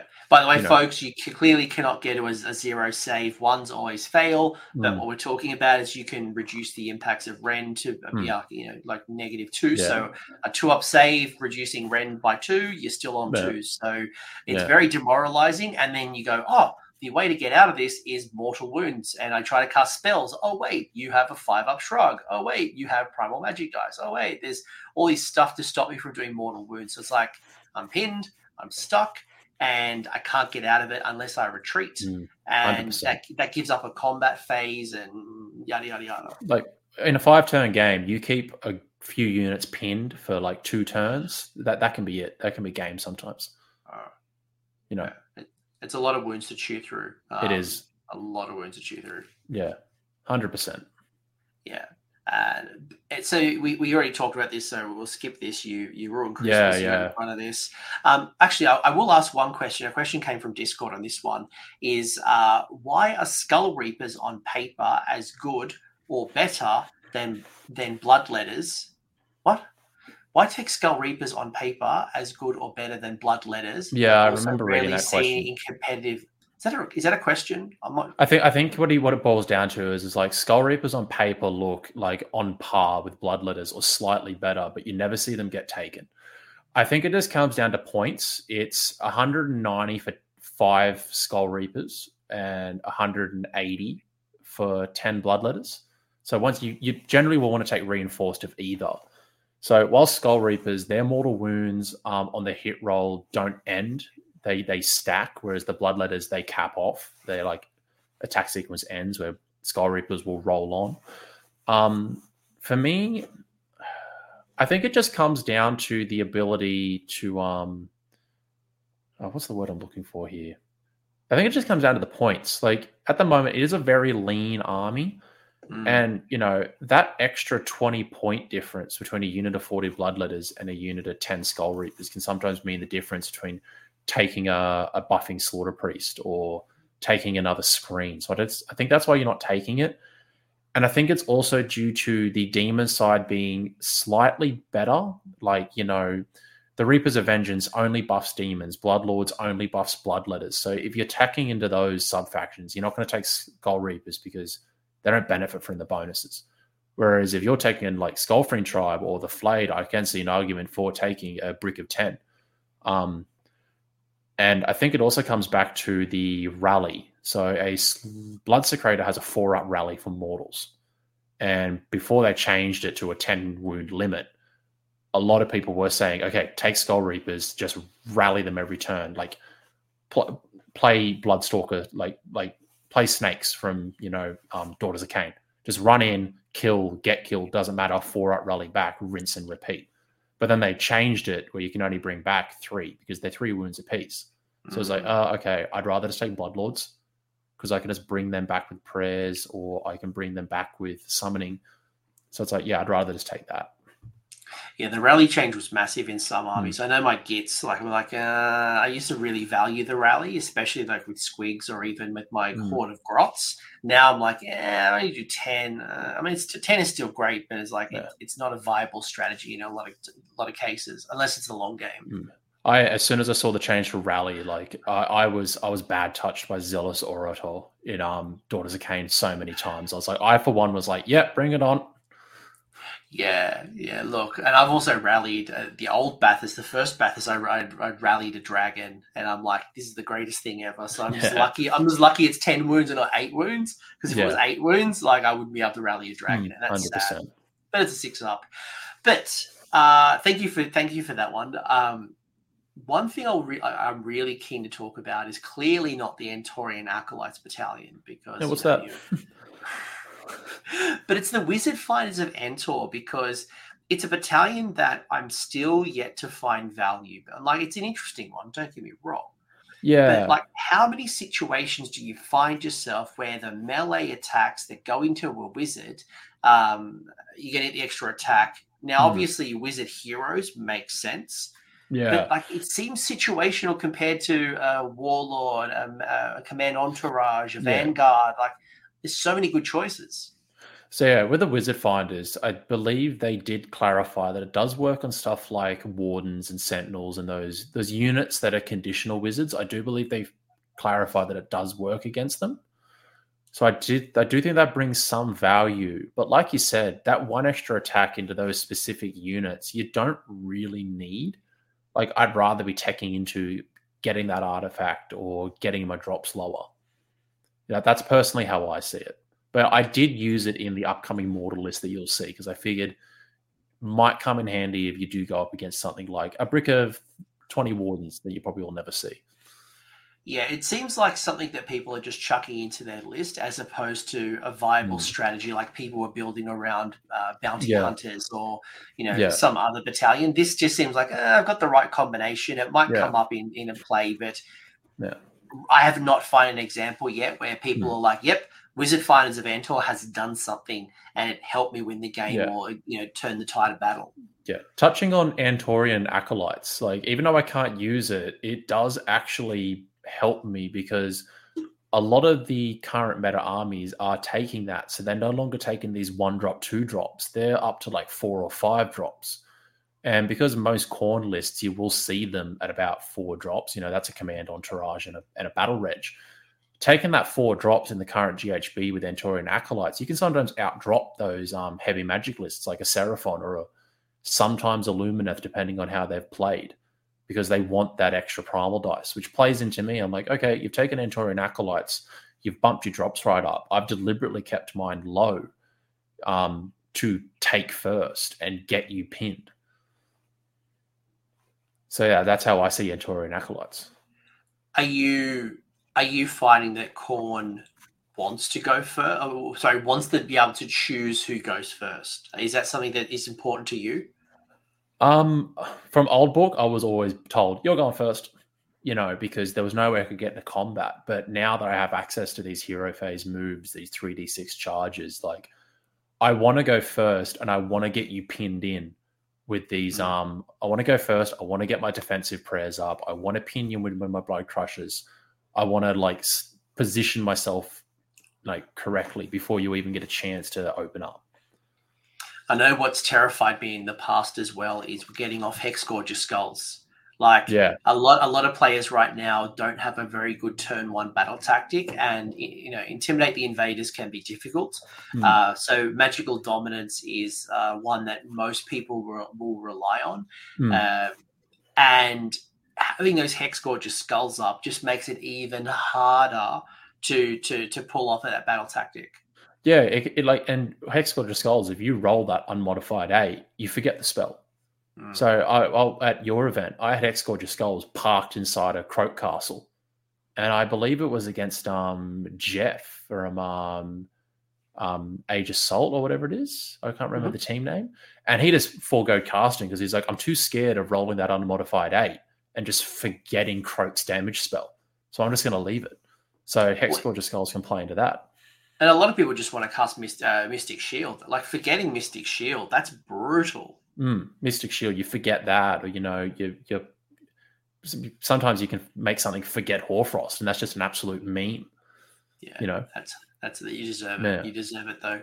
But yeah, long story short, so basically, you know, when you're taking a turn one, it's not because you want to alpha strike and hit them in the face in turn one. Look, there's some battle plans like no risk for that reward where you absolutely can do that pretty easily. yeah, But like outside of that, it's about your defensive buffs, it's about board control, it's Yeah. about you know all the getting Hex Gorges up, you know, getting into unbind range because I know sometimes players will deploy outside of unbind range, and I'm like, I want to get into unbind range, get myself ready.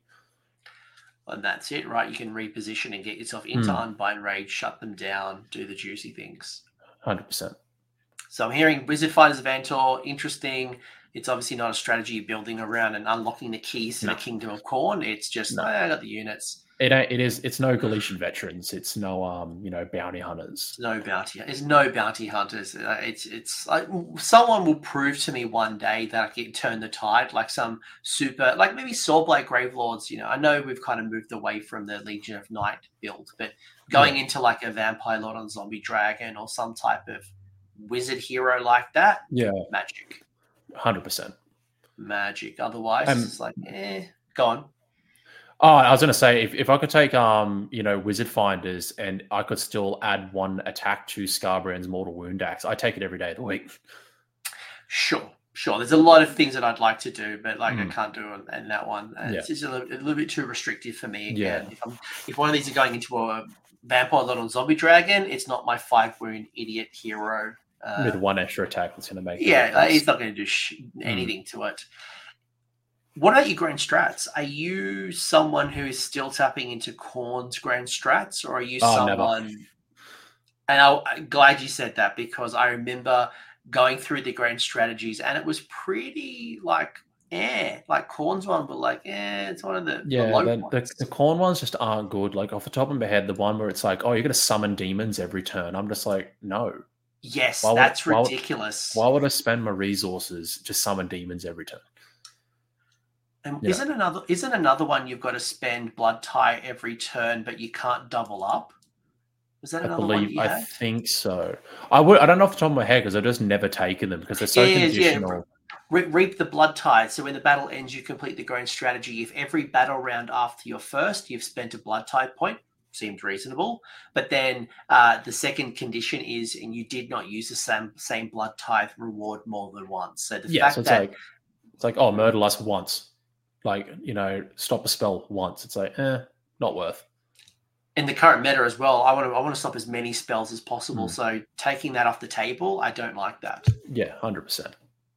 Uh, Yeah, and but yeah, with these grand strategies, um, as you probably noticed, a lot of it, you know, three of the two of them, you need wizards. You know, control the nexus, you need wizards. Spellcasting savant, you need wizards. Uh, Magic made manifest, you need wizards. You know, so for me, uh, most Khorne play, most Khorne lists, you'll see slaughter of sorcery or um, overshadow. Those are the two. Um, slaughter of sorcery more so. Because sometimes against some armies that's just an auto like i play fire slayers. They have no wizards. That's just an auto three points. I'm three points on the board before the game's even started. Mm, you know and then overshadow i was looking at it but then i was like it's too too swingy because you know you've got to kill all the battle lines so if someone sees that you got that they might just park you into the battle line in the corner and just protect it for the whole game and you know stop you from getting at it whereas slaughter of sorcery I have so many ways of just plinking wizards off the table. You know, brass skull meteor, bloodbind to pull them towards me. You know, physically just charging in and killing them. There's so many different ways, or using my um, wrath wrath of axing evocation to plink them. So slaughter of sorcery, I find is the best one. Yeah, I was I was going to ask you, do you find it challenging sometimes to get to wizards, especially ones that are sitting Mhm. behind the back, slinging? Let's say you know your Warsong Revenant, for example. Ugh. Uh, or like, you know, even like for example, um, I run the Fungoid Cave Shaman, who can't be targeted outside twelve period, like not not the lookout server rule, so I can hide hide that Yeah. fungoid and. Like that would be a, a difficult challenge for you to kind of get to to do Yeah. Slaughter of Sorcery there. I, I do find there are some matchups where it's very hard. Like when I played um Jacob's um Jacob Stra- Strand's Lumineth, you know, I was like, damn, this is going to be real hard to get because like everything is a wizard, you know. But there are some matchups, you know, more often than not, you're going to get it. You know, more often than not, you know, when I played Slaves to Darkness, I managed to pop off all their wizards because they need to be on the front line to be in range of those units to buff they can't afford to hang back. So I was like, okay, I'm going to be able to get you. You know, so I find that's why Slaughter of Sorcery is the best way to go. Yeah, no, no, no. I, I, I would agree with you. By the Hmm. way, I, I, think it's the stronger of the the options. Hmm. But know that there are going to be some times where you know killing an Alarielle, Alarielle comes back from the dead late late Yeah. game, and it's a very easy cast roll. That Hmm. one that one bad roll at the end where there's nothing on the table, basically, Yeah, Alarielle stopped you. Uh, and a, and a key and a key thing to note: it says no wizard units on the battlefield, not enemy wizards. So let's say you take your Be'lakor and you take Slaughter of Sorcery, you have to find a way to get your own Be'lakor killed or off the table. Otherwise, you don't get your grand strategy. That that that rolls into why I also don't see a huge value in Be'lakor because then he makes getting one of the easier grand strategies nigh impossible without getting him killed. Yes, you're either going overshadow or picking something from your book, and Hmm. yeah, the, the book ones are not very good. They're not good at all, no. I do not like them at all. No. Just like like, and I They're always hate and I hate ones that force you to do full battle tactics from your book. I just hate the fact that I have to ignore um, Yeah. the, the general's handbook stuff. Like it doesn't Mm. make any sense. Yeah, which sucks. Which kind of leads us to this. Like you've actually got a fair good good option, right? You know, you can. There's a fair few here that you know whether it's lead to the maelstrom, Sur- surround and destroy, bait and trap, um, reprisal can come into play, intimidate. This Yeah. alone, you've, you've got some good choices. Yeah, so st- for stuff like this, I'm generally looking at like surround and destroy or intimidate the invaders turn one. Um, the Khorne battle tactics aren't half bad, unlike the grand strategies. Like some of the battle tactics are actually achievable, like especially against hordes. Like one of the battle tactics is um, trial of skulls. Pick a unit, as long as that unit kills eight models, battle tactic done. Or pick a wizard, kill it, which is fantastic in this GHB. Or a really good late one is um, no cowards among us. Just have everything within eight inches. You know, if you're if I'm down to like my last three models, I'm like, cool, no cowards among us, done. So it's mostly that turn one is where Khorne can struggle. It's where you see a lot of people take that wizard for um magical dominance, which you know can be good, but as I had a discussion with a few people, um, you take it and then you go against something like Lumineth or Kroak, and it's like you're not getting it. So I was like, mm. okay, rather take something like to do with the movement phase. That's why I was like, okay, I'll take the Furies for Surround and Destroy because I can control the movement phase fully. I can't control the magic phase. It's up to the dice. Yeah, I was going to say the two the two units of Fury, for example, make uh, Surround and Destroy perfect, mm. and it complements you so well because when they die, you generate blood tithe from them. Mm. If they don't, don't die, care. yeah, yeah, they run around the back of the board capping objectives. Capping objectives, pinning, just being yeah. annoying, screening. Uh, yeah. You can get a lot of. I, I, really like that as an option. Uh, yeah. I, it's, then, a, it's a good idea. I do find I do find um, reprisal is good f- at the moment because I'll generally take my big bloodthirster as my general, and he's sometimes target number one. So if you kill my general, which is my bloodthirster, it then unlocks reprisal for me, which can be pretty easy to do. You know, you kill my general, I'll just turn around and murder you with twenty bloodletters. I will say as well, like and Destroy, just to go back for a second, the Claws of Karanak as well, getting the pre-game move that mm. is another. Even if you don't want to do two units of Fury, that could be another way. You have, yeah. you know, in it all comes down to the points as well. You know, Claws of Karanak that's hundred. A unit 100. of Furies is eight. You know, a unit of Furies is eighty. You know, a unit of Furies move faster. They have, they just have a few more tools. But um, you do get more wounds in in a. Uh, mm. I'm just pointing out another example. Yeah, hundred percent. Pros and. Like, lead into the lead into the maelstrom is very good. I, I find I can I'll I'll be doing that at least once once a game. You know, almost every game. I mean, because you can only do lead to maelstrom once per game anyway. Um, half the time I run into the issue is I tend to kill whatever I charge, so it can sometimes be hard to set up. Mm. Um, bait, bait and trap. Um, most of the time, I have hard time doing that because it rolls into once again. I don't have to retreat because I've just murdered everything that I've gone into. And, and, and just something to call out here on the on the behalf of Furies. Uh, obviously, with Hatred of Sorcery, if you retreat, you lose the ward, the ward. right? Yes. Yeah, but the Furies don't get that. So you could retreat with the Furies, assuming they don't die. You know, mm. tag tag a unit. You know, don't take much damage. Then mm. they can retreat, and yeah. they haven't lost anything. And then you charge in with something and slap. Hmm. Hundred percent. You know, um, uh, exp- endless expropriation. I think I'm pronouncing that right. Expropriation. It it can be done. You know, if you manage to like plink a wizard that's controlling an endless spell, or you know, controlling an incarnate, you can just plink them off. You know, very edge case. I've never done it. It's all just theory at the moment for me because it's never come up. But most most of the time, I do about three battle tactics off here, and then I generally am looking at two battle tactics from the book, which is kill eight models and kill a wizard. So I'm generally looking at about that three to two ratio, three from the GHB, two from the from the battle time, which isn't half bad. I mean, mostly from the GHB side, I'm doing the movement phase ones, you know, surround and destroy, um, intimidate the invaders, and then either lead into the maelstrom or reprisal. And then from the book, I'm doing Trial of Skulls, or I'm doing Killer Wizard, or I'm doing, um, you know, have everything within eight. You know, stuff like, like, that even like leave none standing, pick a friendly unit within three inches of a, complete battle tactic if basically that unit it dead. fought like, and you know and the unit that was in range of it's dead. So it can be good, you know, especially if I have a unit of bloodletters like in combat with like you know two flagellants. I'm like, well, I'll just do that. You know, and, uh, and then and then jokes on you. I'll do my five up rally yeah. in combat. Yeah.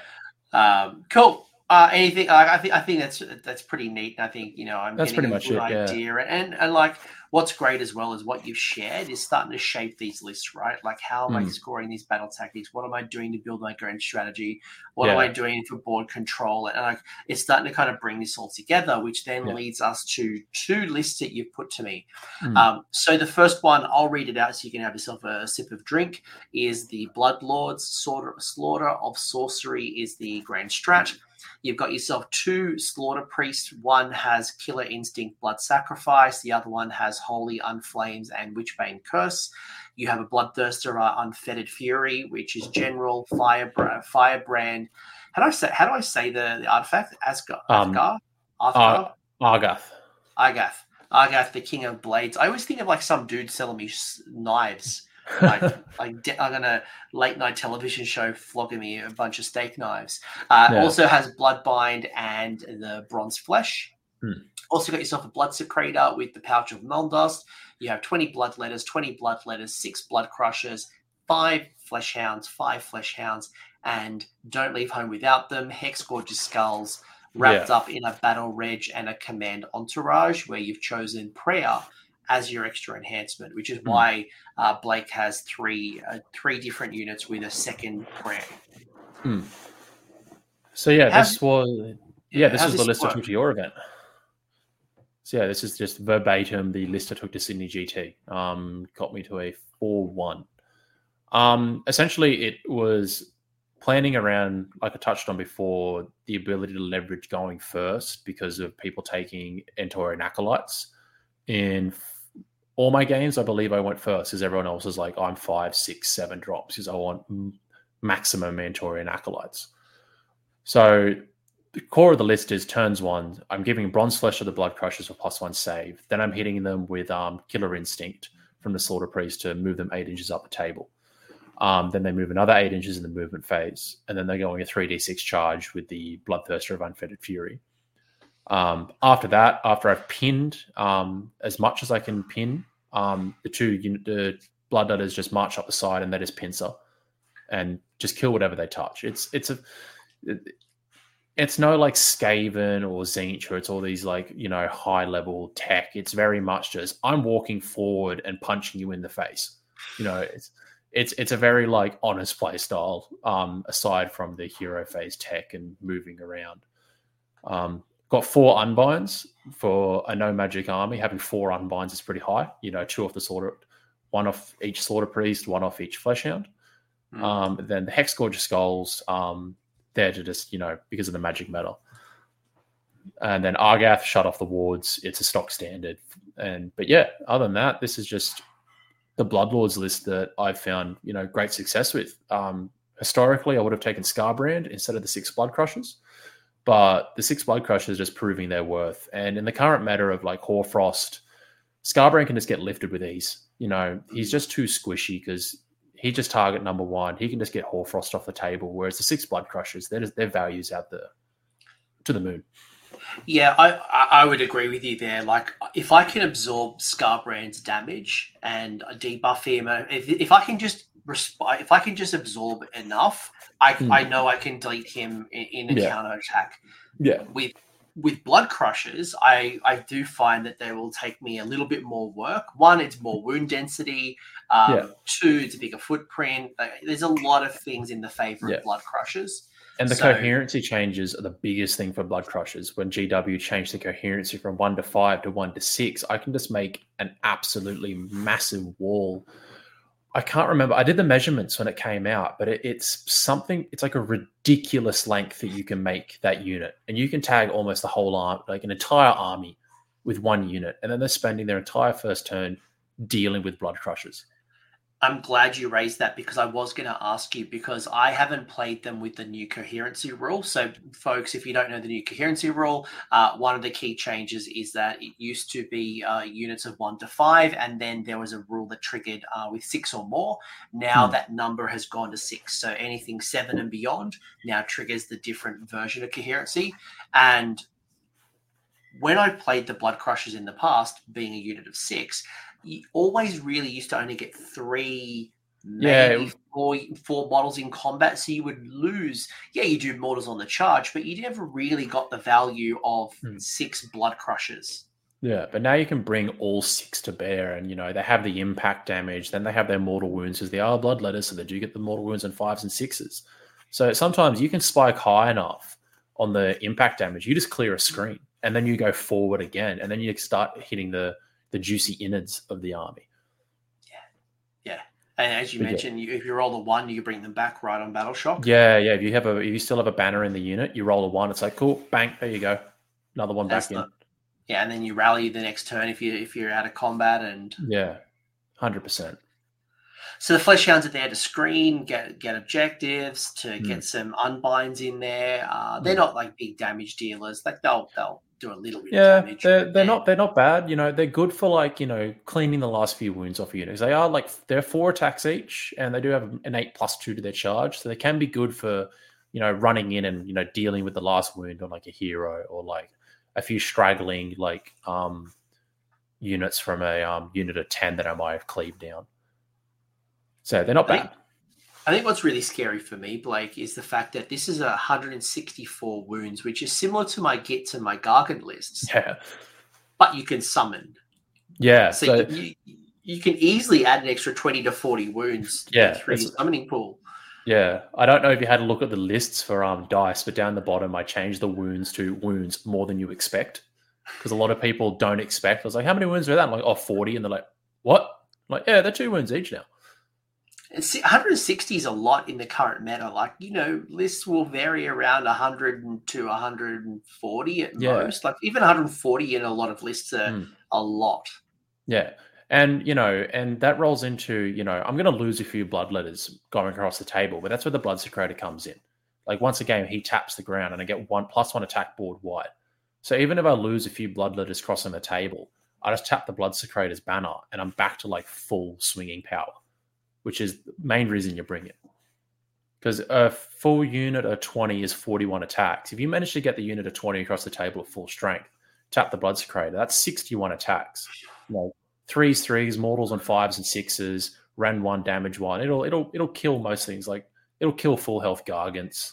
You know, it'll knock down just about anything in the game. Yeah, it's it's very brutal, uh, and it kind of goes back to uh, why sometimes the battle tactics where you got to be around or you know survive can can be challenging. So yeah, because sometimes they're just overkill, which is the problem. Yeah, who, who would think overkilling is actually a problem? Yeah, hundred percent if you were yeah. going to tweak if you were going to tweak this list, let's say there's an emerging meta, I don't know what it is, mm. like Seraphon's Rising, or maybe Flesh Eater Courts is the new big bad soon, yeah. or whatever Dawnbringer's three Electric Boogaloo comes in. Um, yeah. Is there anything that might might be quote unquote fat that you would tweak if the meta shifted in some way? So it's going to sound kind of funny, but Hexgorger Skulls um, for me at the moment are out. Um, I found that they just weren't doing a whole lot for me. Like they were very, very conditional. Um, against it didn't work against every matchup. You go against like Fyreslayers, they're doing nothing. You go against an army that might have like one wizard. You know, it's okay. I'm using. I have 50 points to deal with one wizard. So for me, I'm looking at Wrath-Axe more. It is 20 points more, but I found, especially at um the dice event, it just floats around and just deals those last few wounds to those backboard wizards. You know, hit him with a brass skull, then you hit him with a wrath axe. You can just start to really. It adds up over the course of the game. Yeah, I, I have seen a lot of lists lately taking both. They'll take Hexgorgers um, and the Wrath Axe, mm. but uh, Wrath Axe. I'd, I'd love to take both, but then you're sacrificing those chants. Mm. Mm. I, was just re-looking at the bleeding icon to see if there's a reason, you know, because bleeding icon's the same points currently as hexgorger skulls. Yeah. You know, was is there a reason if you're not getting value from hexgorgers? I think part of hexgorgers as well is the psychological threat and damage yeah. that it does, right? Like that in itself plays. I don't want to miscast, especially again. I said spellcasting savant. There's certain things that I need, and and with the primal magic dice, I've probably invested in my list to get wizardy stuff. Mm, I don't want to lose that, especially earlys, and I, I yeah. can't unbind it. I can't get rid of it. Yeah, but yeah, with me, with I think all of the judgments have their place. I just think with um the what call it, the icon, it was better last GHB when Gits were at their reign because I wanted to be able to shut off the ability for like st- like big units of squigs um auto pass like they didn't want to auto pass battle shock more like the bounders i wanted to Mm. stop them auto passing battle shock or against trogs like stopping auto pass battle shock is downright crippling um to trogs. well, especially when uh, you add an extra D three models fleeing and you multi wound. Yeah, Mm. like if you if you don't have the triumph, um, yeah because that's that's what saves me in, in you know, having the you know basically the inspiring presence triumph. Um, that's what saves me for squigs. But Hmm. you know, making D three or extra D six trolls flee yeah is brutal. This is this is like your gem. This is like your geminids, but uh, Yeah. obviously different. Yeah, hundred percent. It's just all about the the meta at the moment, and I think the meta at the moment because it's all small wizards. I want to take either Hexgorgers or Wrath-Axe. Hex Gorges to scare them, and Wrath-Axe to just plink those last wounds off. Because that is the one thing that Khorne does lack outside of Skull Cannons, is the ability to project long range damage. And I think the Wrath-Axe ties into Slaughter of Sorcery too. So Yeah. you, you're trying to get to those. If I kind of retreat my wizard and trying to hide from you to get me, hmm. Then the only way you can really, because you don't really have a lot of shooting and you don't have a skull cannon in this situation, Yeah, then yeah, the Wrath-Axe might be the um the, the way to get to that. and because it's a judgment, the only way to get rid of it is for either me to roll the big six, and that causes d6 mortal wounds, which you don't want, or have a priest in your list, which Mhm. not a lot of armies have. So it's just floating around, and if it's against a full wizard army, it's just it's there. Like you can't deal with it. It's just a threat that is just going to be there. Yeah, no, I like it. I like it a lot. And Yeah. obviously, you've gone four one. You've had a lot of practice with this, and Yeah, you know, you know, some people might think there might be too many priests in here, which cool. Go add yourself uh, a unit of blood reavers for you know, get yourself Hmm. an extra blood tithe, get the furies in. You know, you can tweak it Yeah. adjust accordingly.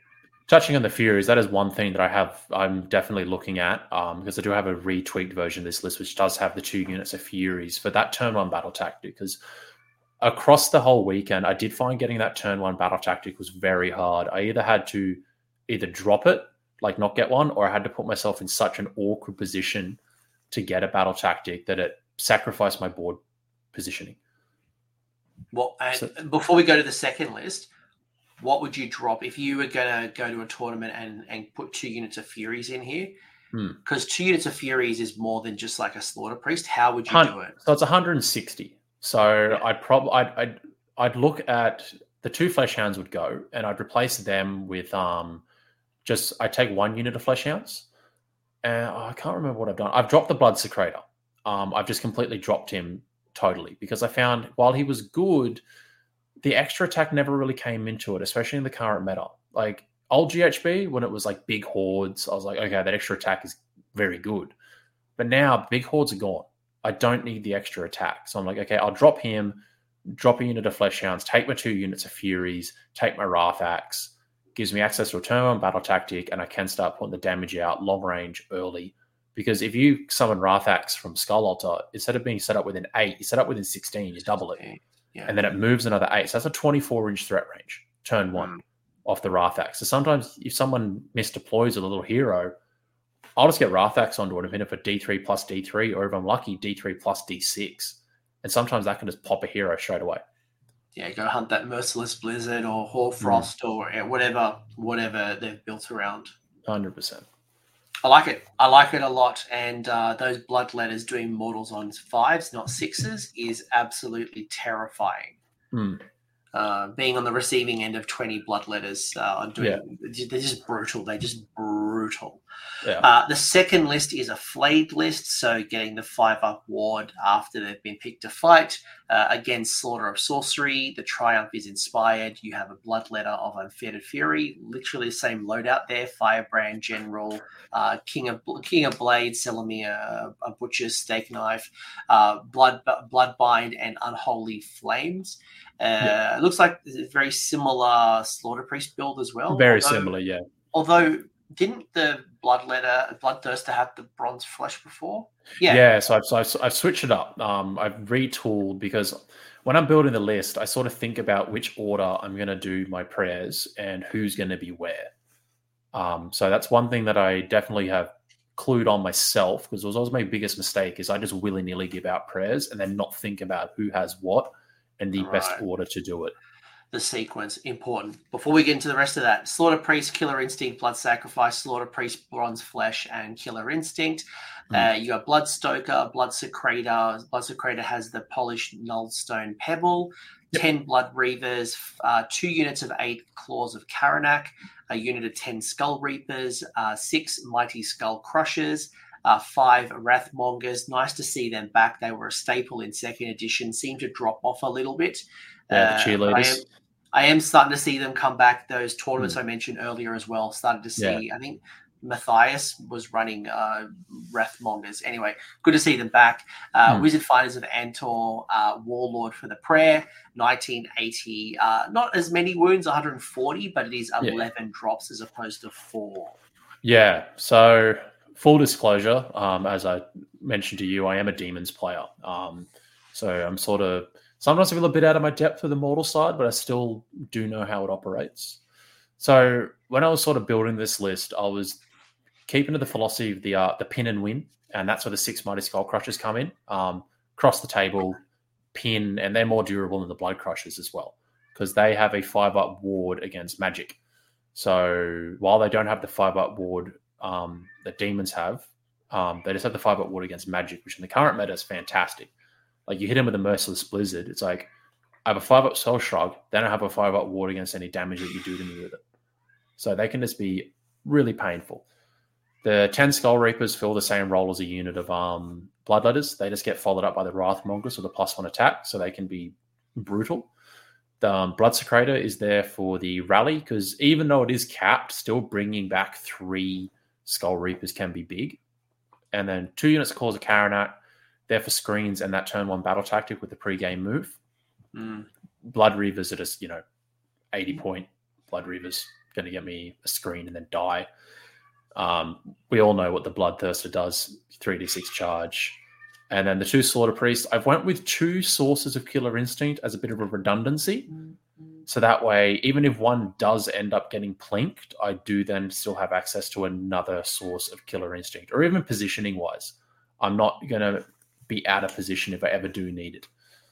Yeah, I'm always a fan of uh, having critical spells um, or prayers on multiple units. Like, yeah, you can't do double killer instinct, but losing one source of it means that you've still got access to it somewhere else. Mm. So I'm always a big fan of that. Yes. So then, um, the polished nullstone pebble on the Bloodsecrator. So if, if, touching back on that, if he's within three inches and he gets if he gets hit with a spell and is within three inches of another friendly unit, the spell has to go onto that friendly unit. But if there's no one within three, the effects are just outright ignored, if I remember correctly. So I've given that to him because I want him marching up the board to be in range of the Skull Reapers for that rally. Because I need, and because yeah, so I want to give that for the rally. So I was like, cool, I'll take that. So that way, even if someone does target him with the merciless, I'm just like, cool, he just ignores it. I have a five up spell shrug, and beyond that, even if I fail the spell shrug, I still have polished nullstone pebble after that. Just mm. layer on layers of magic defense. And then yeah. yeah. So yeah, I haven't tested this list. Um, it was more just throw together. I was like, yeah, this this, you know, theory of it, I like the idea of it especially the six mighty skull crushers. You know, you get them what's, down to a lot. What's the Wrathmongers bringing to the party? They're there for their plus one attack bubble because they they if you're wholly within eight inches of a Wrathmonger, you get plus one attack. So they're just going to be hugging the ass of that Skull Reaper unit, or they're going to be hugging the ass of that Mighty Skull Crushers. You know, probably not because the Mighty Skull Crusher is going to be yeeted across the table. But they're just there to get those Skull Reapers up to ridiculous attacks. And then once you couple in the Bloodsecrators once per game extra attack, you can have the Skull Reapers to be plus two attacks each. With and the combination of the Bloodsecrator and the, the mm, Wrathmongers. And then I've also thrown them into Wizard Finders of Andtor for if on the odd chance I go against like, you know, Lumineth who's got a unit of, you know, a unit of Blade Lords. Um, no, because they're not wizards. Um, wardens, no. that's the ones. Unit of Wardens or a unit of Sentinels or um, unit of whatever the Stormcast wizards are because Uh, the like evocators and sequitors. Yeah, um, the, whatever the, the wizards are that are on the cats. I can't remember. Oh, yeah, those are on yeah, evocators on kitty. Yeah, 'cause I- I have started seeing- Dracolines. I have started seeing a few of them pop up in Stormcast lists, so Wizard Finders can also play into that. Yeah, not bad. Yeah, yeah. A, a few Stormcast players. I mean, they are pretty low win percentage these days. The old Stormcast, but you are seeing people move away from um, Dracothian Guard type, you know, Fulminators, and Hmm. going into uh, Evocators on Dracolines. Yeah, yeah. Okay, I, I, I'm, I'm still need to find this rule. But you, you've referred to it a few times. I do need to double sense check. If if we're wrong, folks, don't at me about this and, and have a whinge uh, about the the the Lumineth and that one model. I don't want to. I need to. Oh, the um, uh, targeting them with Wizard Finders. yeah, yeah, yeah. I to- believe I believe that was covered in the GHB FAQ. Yeah, I'm, I'm pulling it up now. I'm, Yeah. Don't, not that I don't trust you, but I just. If I remember correctly, it should be on the first page, right hand side. Well, well, well, Smarty Pants. Uh, keep going. Keep anything else I need to know about this particular uh, list. So yeah, when I was building this list, I was tempted to put a unit of 20 Blood Warriors into act as an anvil because when they die, they do get to do two murder rolls instead of just one. So I was like, if I take a unit of 20 of them, they could be the anvil. Um, but then I opted to go for the Mighty Skull Crushers for the speed and the wound density. 30 wounds on a two up save is so much to deal with. And because they can also benefit from the four up rally, even though, um, and they are five wounds each, I could bring back two Mighty Skull Crushers with a rally if I ever get in the position for that to happen. Uh, look for this Wizard Finders of Andtor thing. Should It'd be, be- it'd be a magenta, right? Oh, there we go. Uh, down there. Right. oh, here- right, oh, literally, my mouse is there. Uh, right so there. Can can a unit that contains one or more model that are wizards, for example, Lumineth Lord- Lords Venari, uh, Sentinels, uh, be included in the Wizard Finder? No, not that one, because you can't include that into the Wizard Oh, can it, can it, uh, uh, the one below it. The question Uh, just below it.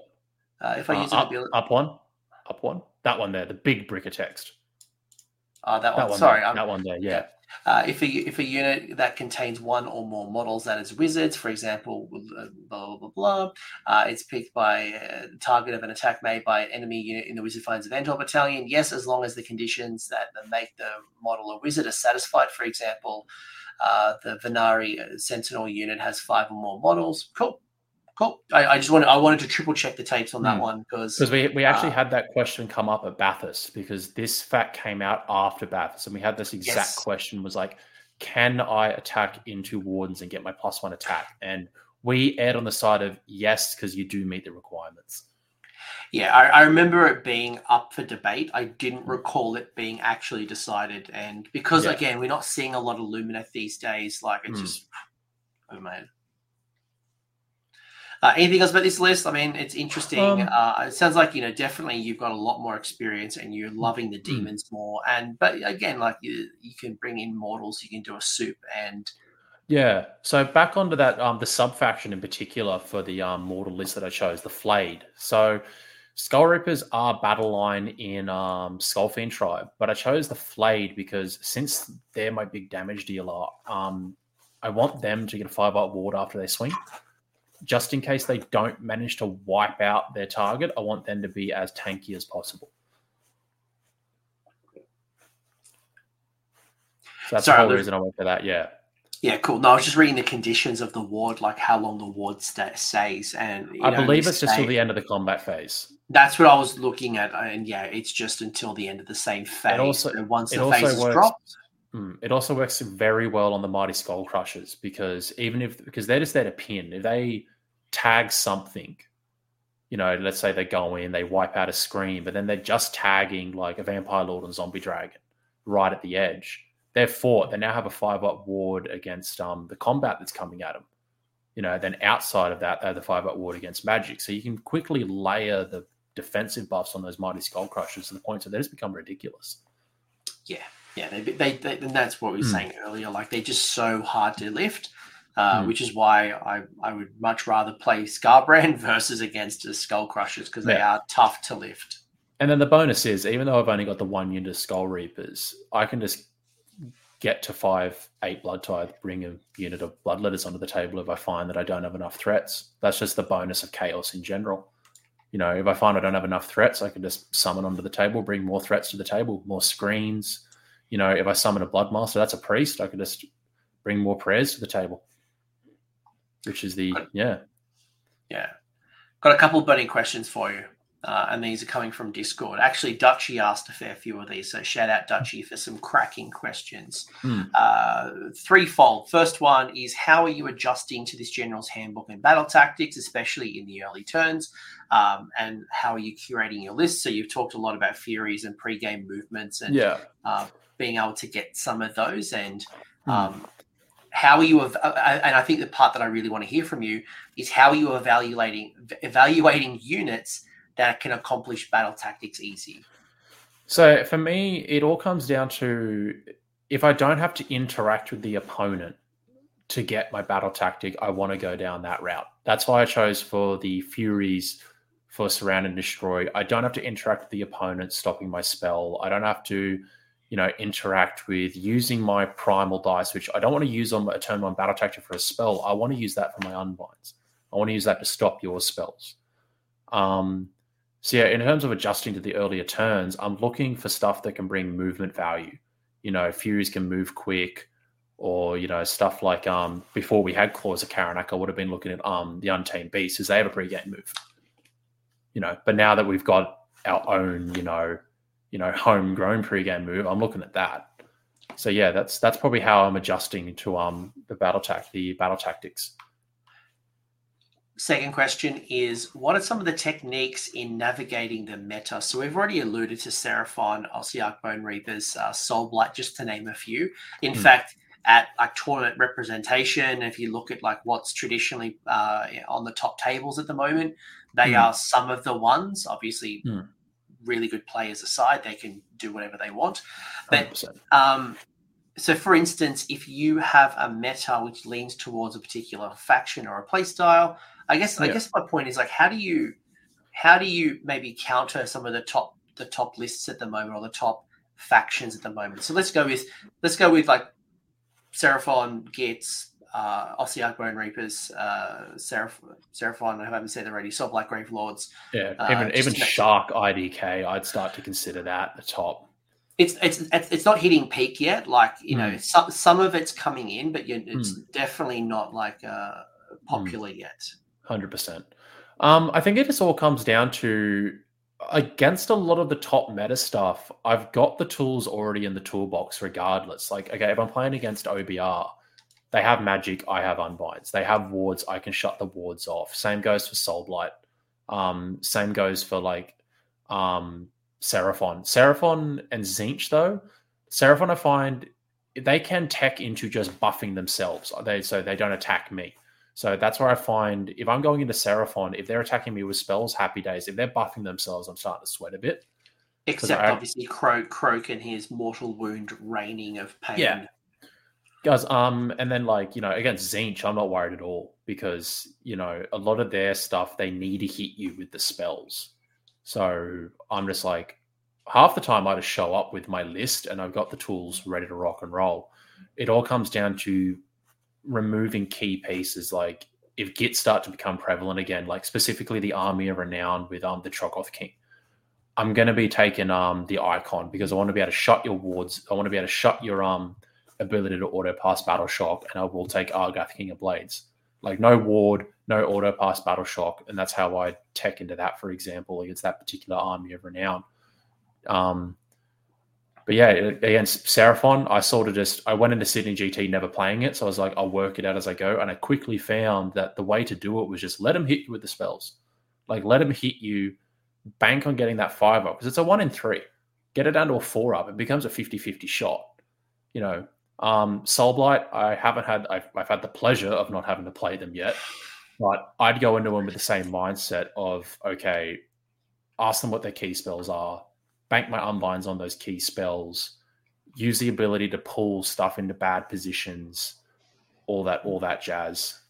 Um, what was the other one we're talking about? Like, uh, OBR. OBR, uh, I mean, like they've had a few adjustments, but they're still pretty powerful. Yeah, OBR. Once again, I seem to be able to dodge death like a like a champion. I even dodge my I even dodge my own death army. I haven't touched it in six months.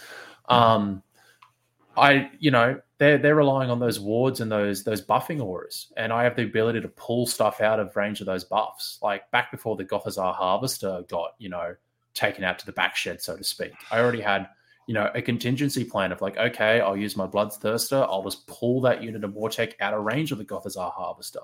That way you can't bring stuff back with the Gothizzar, you know, surgically start to pick the army apart.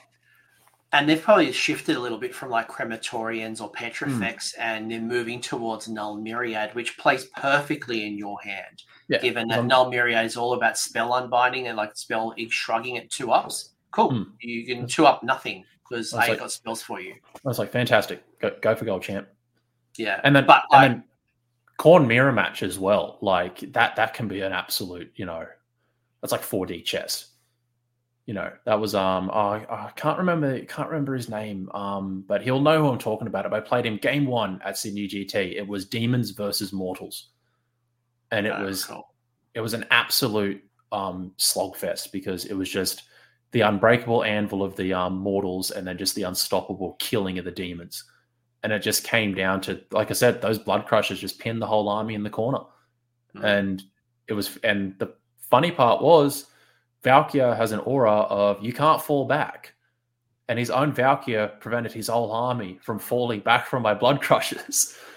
and I was like, oh, tough break. And it only, and it affects Khorne bloodbound, so not just friendly because I'm all demons, it didn't affect me one bit. Oh, that's brutal. Oh, yeah. Oof.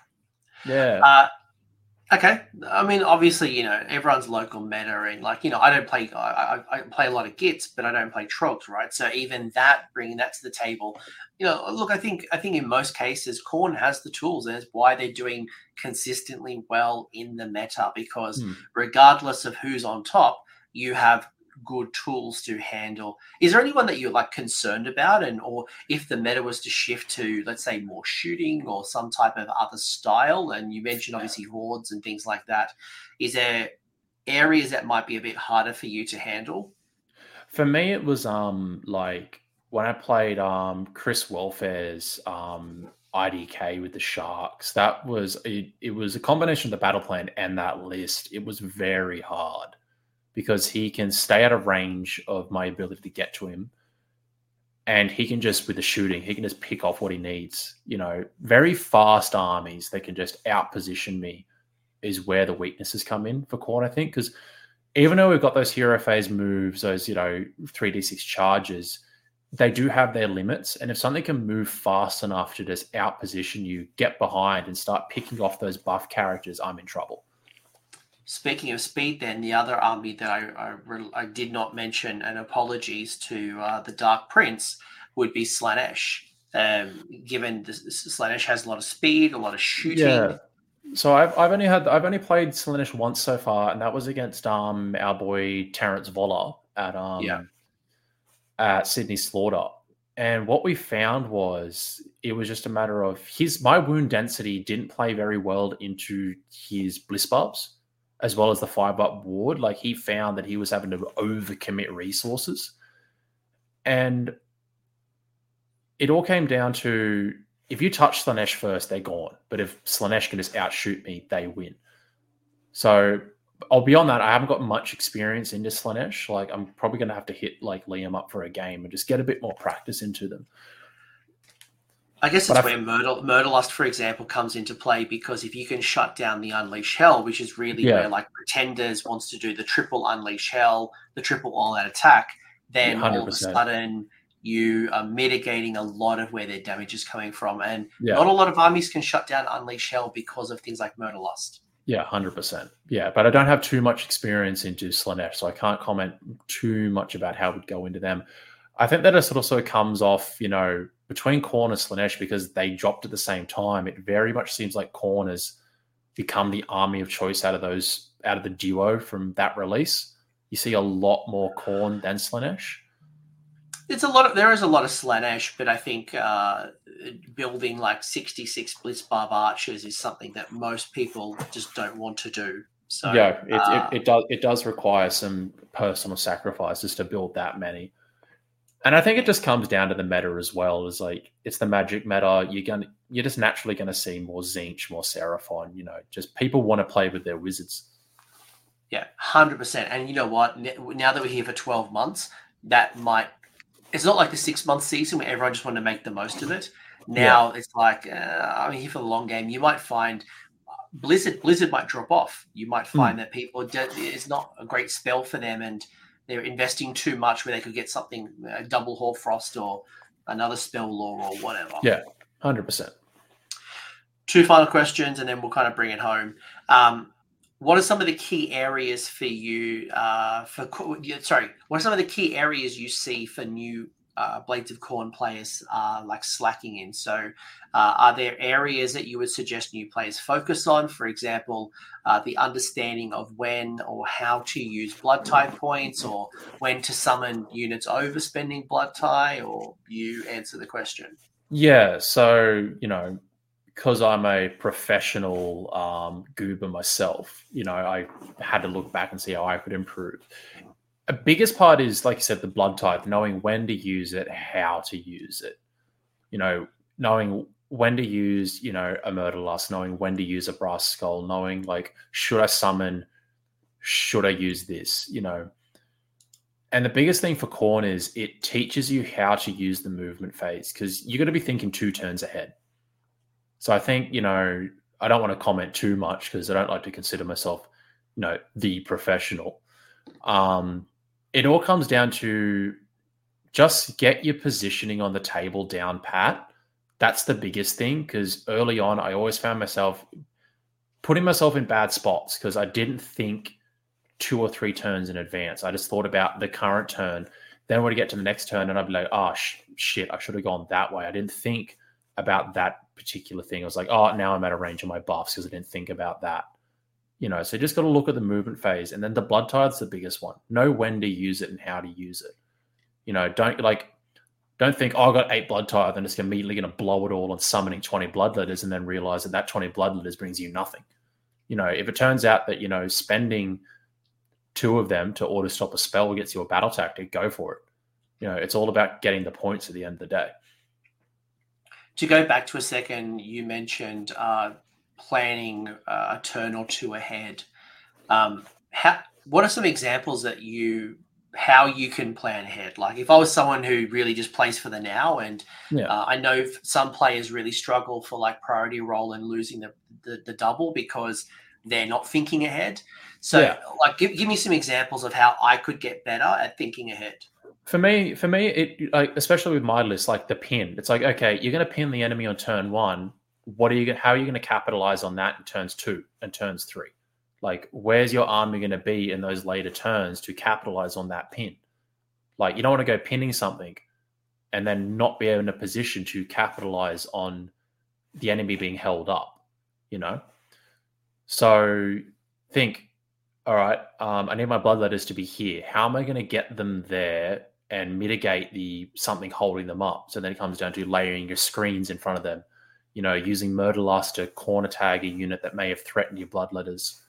Um, you know, think about the end game. Like, how am I going to get my grand strategy? If they've got two wizards or three wizards, think about what's the best course of action over these five turns that I'm going to get to those wizards. Am I going to rely on, you know, three blood tithe the turn on brass skull, or am I going to get my um my Wrath Axe out and chip them away? Or do I just send my Bloodthirster out on like, you know, a hunting mission? You know, don't just think one turn at a time. Like think five turns ahead of how will I do this and just start to visualize on the table. Like I know for some people it's not as easy because I'm a very visual person. Like I like to look at the board and I can sort of visualize where things will go, how things will play out. Um, if you can just practice that, you can be a long way to getting better because I found when I first started, I wasn't thinking about turns three, four, and five. You know, I was thinking about just playing turn by turn. And as soon as I started thinking about how will I get this, how will I do that, then my list started to evolve and reflect the ability to score those battle tactics, score that grand strategy, you know, then my summoning box started to fill up because I'm like, okay, I know I'm going to use these. I know I'm going to take these.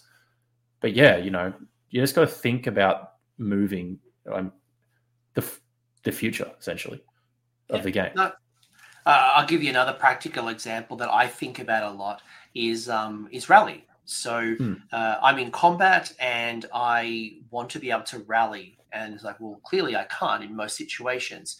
So if I position the charge correctly, or if I knew I'm going to absorb damage, you know, if I think about removing models to be outside of three, if I know I'm going to get hit and get hit hard, Hmm. I can remove enough models out of combat so that when it goes to the next hero phase, regardless if I win the prio or not, I can Hmm. Yeah. rally. That's 100%. thinking just one step ahead, just with the way I remove. Or if I know that I want to stop Blake from getting into combat or, or, or getting onto an objective, I'd Yeah. remove from the back to stop his movement, as opposed to if I Yeah. remove that at three, Mm. he can then go charge and move and be free. Yeah. Khorne, it, it rewards mastery of the movement phase, I found. You know, if you can master the movement phase, master those hero phase moves, you know, there's a lot of cheeky ways you can position models to get the most out of them. You master that, it it opens up the whole game. Because at the end of the day, the movement phase is the only phase you control 100%. Like outside of running, there's no dice involved, there's no randomness.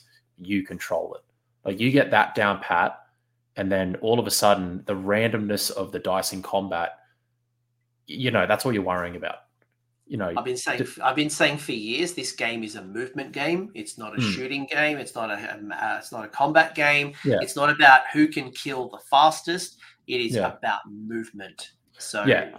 and then you know and the biggest thing is you know Khorne you will lose a, a fair bit of your model like units because that's just how it's designed but the biggest thing is you just got to play to your outs like i remember when i first got into aos and um, i was playing a lot of games with um with joel graham he was basically helped me get to where i am and he was like play to your outs you're going to lose a lot of models but that's just how the army works play to your outs like you might be down to like three units left but you know summon.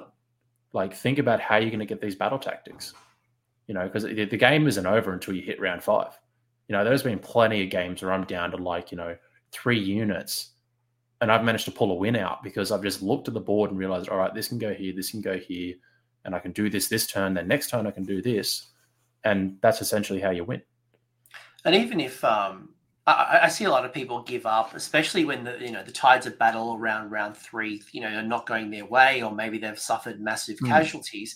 They almost like mentally give up. And you know what? Yeah. even if you actually have lost the game, you, you've got nothing to lose. You might as well just go for go for broke and try Yeah. for the last couple of battle tactics, or to try to stop denying your opponent from scoring their last battle Yeah. tactic or two. Hmm. Play to the full five. Because yeah, I'm I'm I'm no saint. Like I can definitely like death spiral sometimes if it looks like a losing battle. Like, but you just got to snap yourself out of it. Like for me, especially like Sydney Slaughter scoring because it was all battle points. You could lose the game but still retain a pretty good standing. So you were re- rewarded for playing the best possible game, even you're going to lose. You were rewarded for your ability to just go hard and get as many points, as many battle tactics. Well, my GT was was denial. Like I gave Hmm. you, I gave you points for denying your opponent. Yeah. So even if you can't score anymore, how do I stop my opponent from scoring Yeah. five out of five? So that in itself is a little game.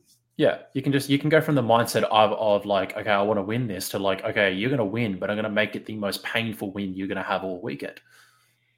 Love it, love it. Any final comments that you haven't shared or things that you'd want to tell a Khorne player before I ask my final question, and then you can kind of uh, say hello to the to the people of the internet and, sh- and shout out your people. Um, if you're a starting Khorne player, just um, you know, just or even just things in general. seems yeah, just have fun with it. You know, even just AOS in general. Like at the end of the day, it's just war dollies. You know, you know, win, lose, you know, it doesn't matter, you know. And for me, especially with my particular Khorne army, is like I'm just lucky that the models I like are the meta at the moment. And I feel like that's the best way to play the game is go with the models you like because they will become meta one day and you'll have way more fun playing them. Like I played with the Khorne models I liked back when their old book, when it was, you know, terrible. Had a great time. And now that my book is great, I'm having an even better time. Because it's just all about using the models that you like. Well, I mentioned the, I mentioned my flagellants, for example, right? Jokes on everyone. I've owned uh, I've owned over hundred flagellants since like 2015. Like I've yeah. owned these since fantasy days, and finally, yeah. Like it's come up. Everything's come up Milhouse yeah, for me. I've, I've I've owned I've owned my 50 bloodletters since I got to AOS in like two three years ago, and now it's just like they're good, and I'm just like, yeah, you know, that was an investment. You're ready. Yeah, I mean, like you know, uh, stomps go up, stomps go down. Blake, final um, question. Yeah, go, go, go, go, Sorry, keep going. Yeah, and, and in regards to playing at events, is the biggest thing I've it helps me as well is don't go in there just looking for wins. Go in there with like you know a goal of like I want to score more battle tactics each game, or I want to get my grand strategy each game, or I just want to score more points, and those will translate into wins naturally. Like go into each game trying to focus on one specific skill. Like I want to focus on movement this game, or I want to focus on pre-planning my battle tactics this game, and that will translate into wins instead of just going, I want to win, because then you can sort of get into like a negative mindset of you might go 3 2, and that's respectable, but then you're going to hit yourself as like, I wanted the 4 1 or I wanted the 5 0. But you don't look back and like, okay, those two losses were respectable losses, you know, mm. because I still did what I set out to do, which was get better at movement, get better at battle mm. tactics, like get better at positioning. But well, yeah. I was saying this actually someone the other day, like we were talking about some tournament prep, and I said, you know, if you go in with this fixed mindset of I want, I need to go three two or four one, what happens if you lose your first two games? Like, what type of mindset are you in game three? It just puts like, an immense amount of mental pressure on yourself. Exactly, exactly, yeah. and like you know, tr- compete with yourself. Think about like how do I score my grand strategy every time? How do I get my five yeah. out of five? obviously you want to win, but like you, got to keep that in check because you, you know you can um yeah it can spiral 100%. and negatively impact you. Hmm. Yeah, that's that's that's pretty much would be my uh, closing statement. Love it. My final question, coming from Torrell himself, I, I, I couldn't not ask this question. uh, what is your favorite flavored popcorn? Oh, that's a good one. Um, I am a fiend for like salted caramel salted caramel. Salted caramel popcorn. You know, I'm telling you, it's it's the way to go. All right, all right. I'm more of a classic kind of like salt or, or butter. Um, you know, keep, keep, it keep it simple. You know, milk milk for the cornflakes. You know. You're tragic. Yeah, that's that's one thing I will say for new Khorne players is just get ready for the sheer amount of like corn puns. Like there are so many. Yeah, yeah. And hey, my favorite band is Korn, so you get to get. Uh... It's ironic. Like I love Khorne, but I don't like the band Korn myself. Like I, I respect it, but it's not my favorite. I hate you. Um, the end, end of this month, actually, Adidas is doing a collab with Korn, so I get to like I'm going to buy the Korn jacket. I'm going to buy Korn Ooh, shoes. Nice. So, so I might have to do another Khorne show just to wear the Korn attire. Uh, yeah. Not because anything actually happened with Khorne, just because uh, I get to show off with my Korn clothes. Yeah, hundred percent. If a Valkyrie and if a Valkyrie model comes out at the same time, you'll be laughing. Are you ready? All right. Um, any shout outs, any people you want to say hello to, and if people want to talk to you, are you on Discord? Are you on Twitter? Like where can where yeah. can chat Khorne with you? So yeah, I'm on I'm on um, the sinking ship that is uh, X Twitter um, at at Travis, um, which I'm pretty sure I'll just comment on this video um, active on the Discord uh, on the New South Wales one as well as um, the big AOS one. Uh, shout out to my teammates at Crutchammer, uh, like Jared, Cano, Borso, Luke, Alex, Josh. Um, fantastic guys. You know, go away to all the events with them, um, play them all the time. They're just great sparring and opponents for practicing lists, and then just narrative casual lists. And and a special shout out to um, Josh Griffiths, you know, he's like always chatting with him, and he's the one who really got me into AOS, uh, specifically like fantasy sides of everything. Always talking to him, worked with him for a little bit, and it was just all day at work, bouncing ideas off each other, and it was fantastic. So yeah, special shout out to Josh, and he's also working on a city's army as well, same as you, like big on the flagellants, old school fantasy players. He's he's living the dream. That's all I can ask for. I'll be kit bashing my war altar with my uh, Pontifex, and I'm going to have the best time. Yeah. But Blake, it's been an absolute pleasure. Um, thank you so me. much. No, my pleasure is all mine. Chat. I hope you people listening more than chatters, like viewers, uh, enjoyers mm. of Khorne. Uh, I hope you enjoyed and found some value in this addition to the many other Khorne videos we've talked about. Obviously, GHB twenty three lens, uh, thinking about Andtorian locuses, the primal magic dice, thinking about how we can score some of these harder battle tactics. Uh, if you have some additional thoughts, please leave them in the comment section. I'm always curious to hmm. hear. Maybe you are an advocate of the war altar from the uh, war shrine. Sorry, I always call it war altar. The shrine from the Slaves to Darkness. Maybe you like some of the other shenanigans, or maybe there's something that's really working for you. Let us know in hmm. the comment section. Uh, thank you all to the patrons. Thank you for supporting the channel. And if you've gotten this far and you haven't liked or subscribed, uh, much appreciated. Uh, please click the button. We've yeah. got plenty of great content like this uh, coming out all the time. Yeah, and if I can, before we go, there is the Crutchammer Facebook page. If we're trying to grow that, it's just us Crutchammer boys posting up. You know, if, if you want to get on that and just see a bunch of like Western, you know, Central West boys rolling dice and sinking beers, you know, if that's the content you like, then you know, give us a like. I'm sure all of the Americans and the Europeans would love to see it. And maybe yeah. I should clarify at this point when we say crutch hammer, we're not talking about the Netherlands of like uh, the anatomy. We're talking about like the actual like a crutch that you might use because just like yeah. people like, oh, join my join, join my Facebook page and, and see all the crutches. I'm like, uh, yeah, no, thank you.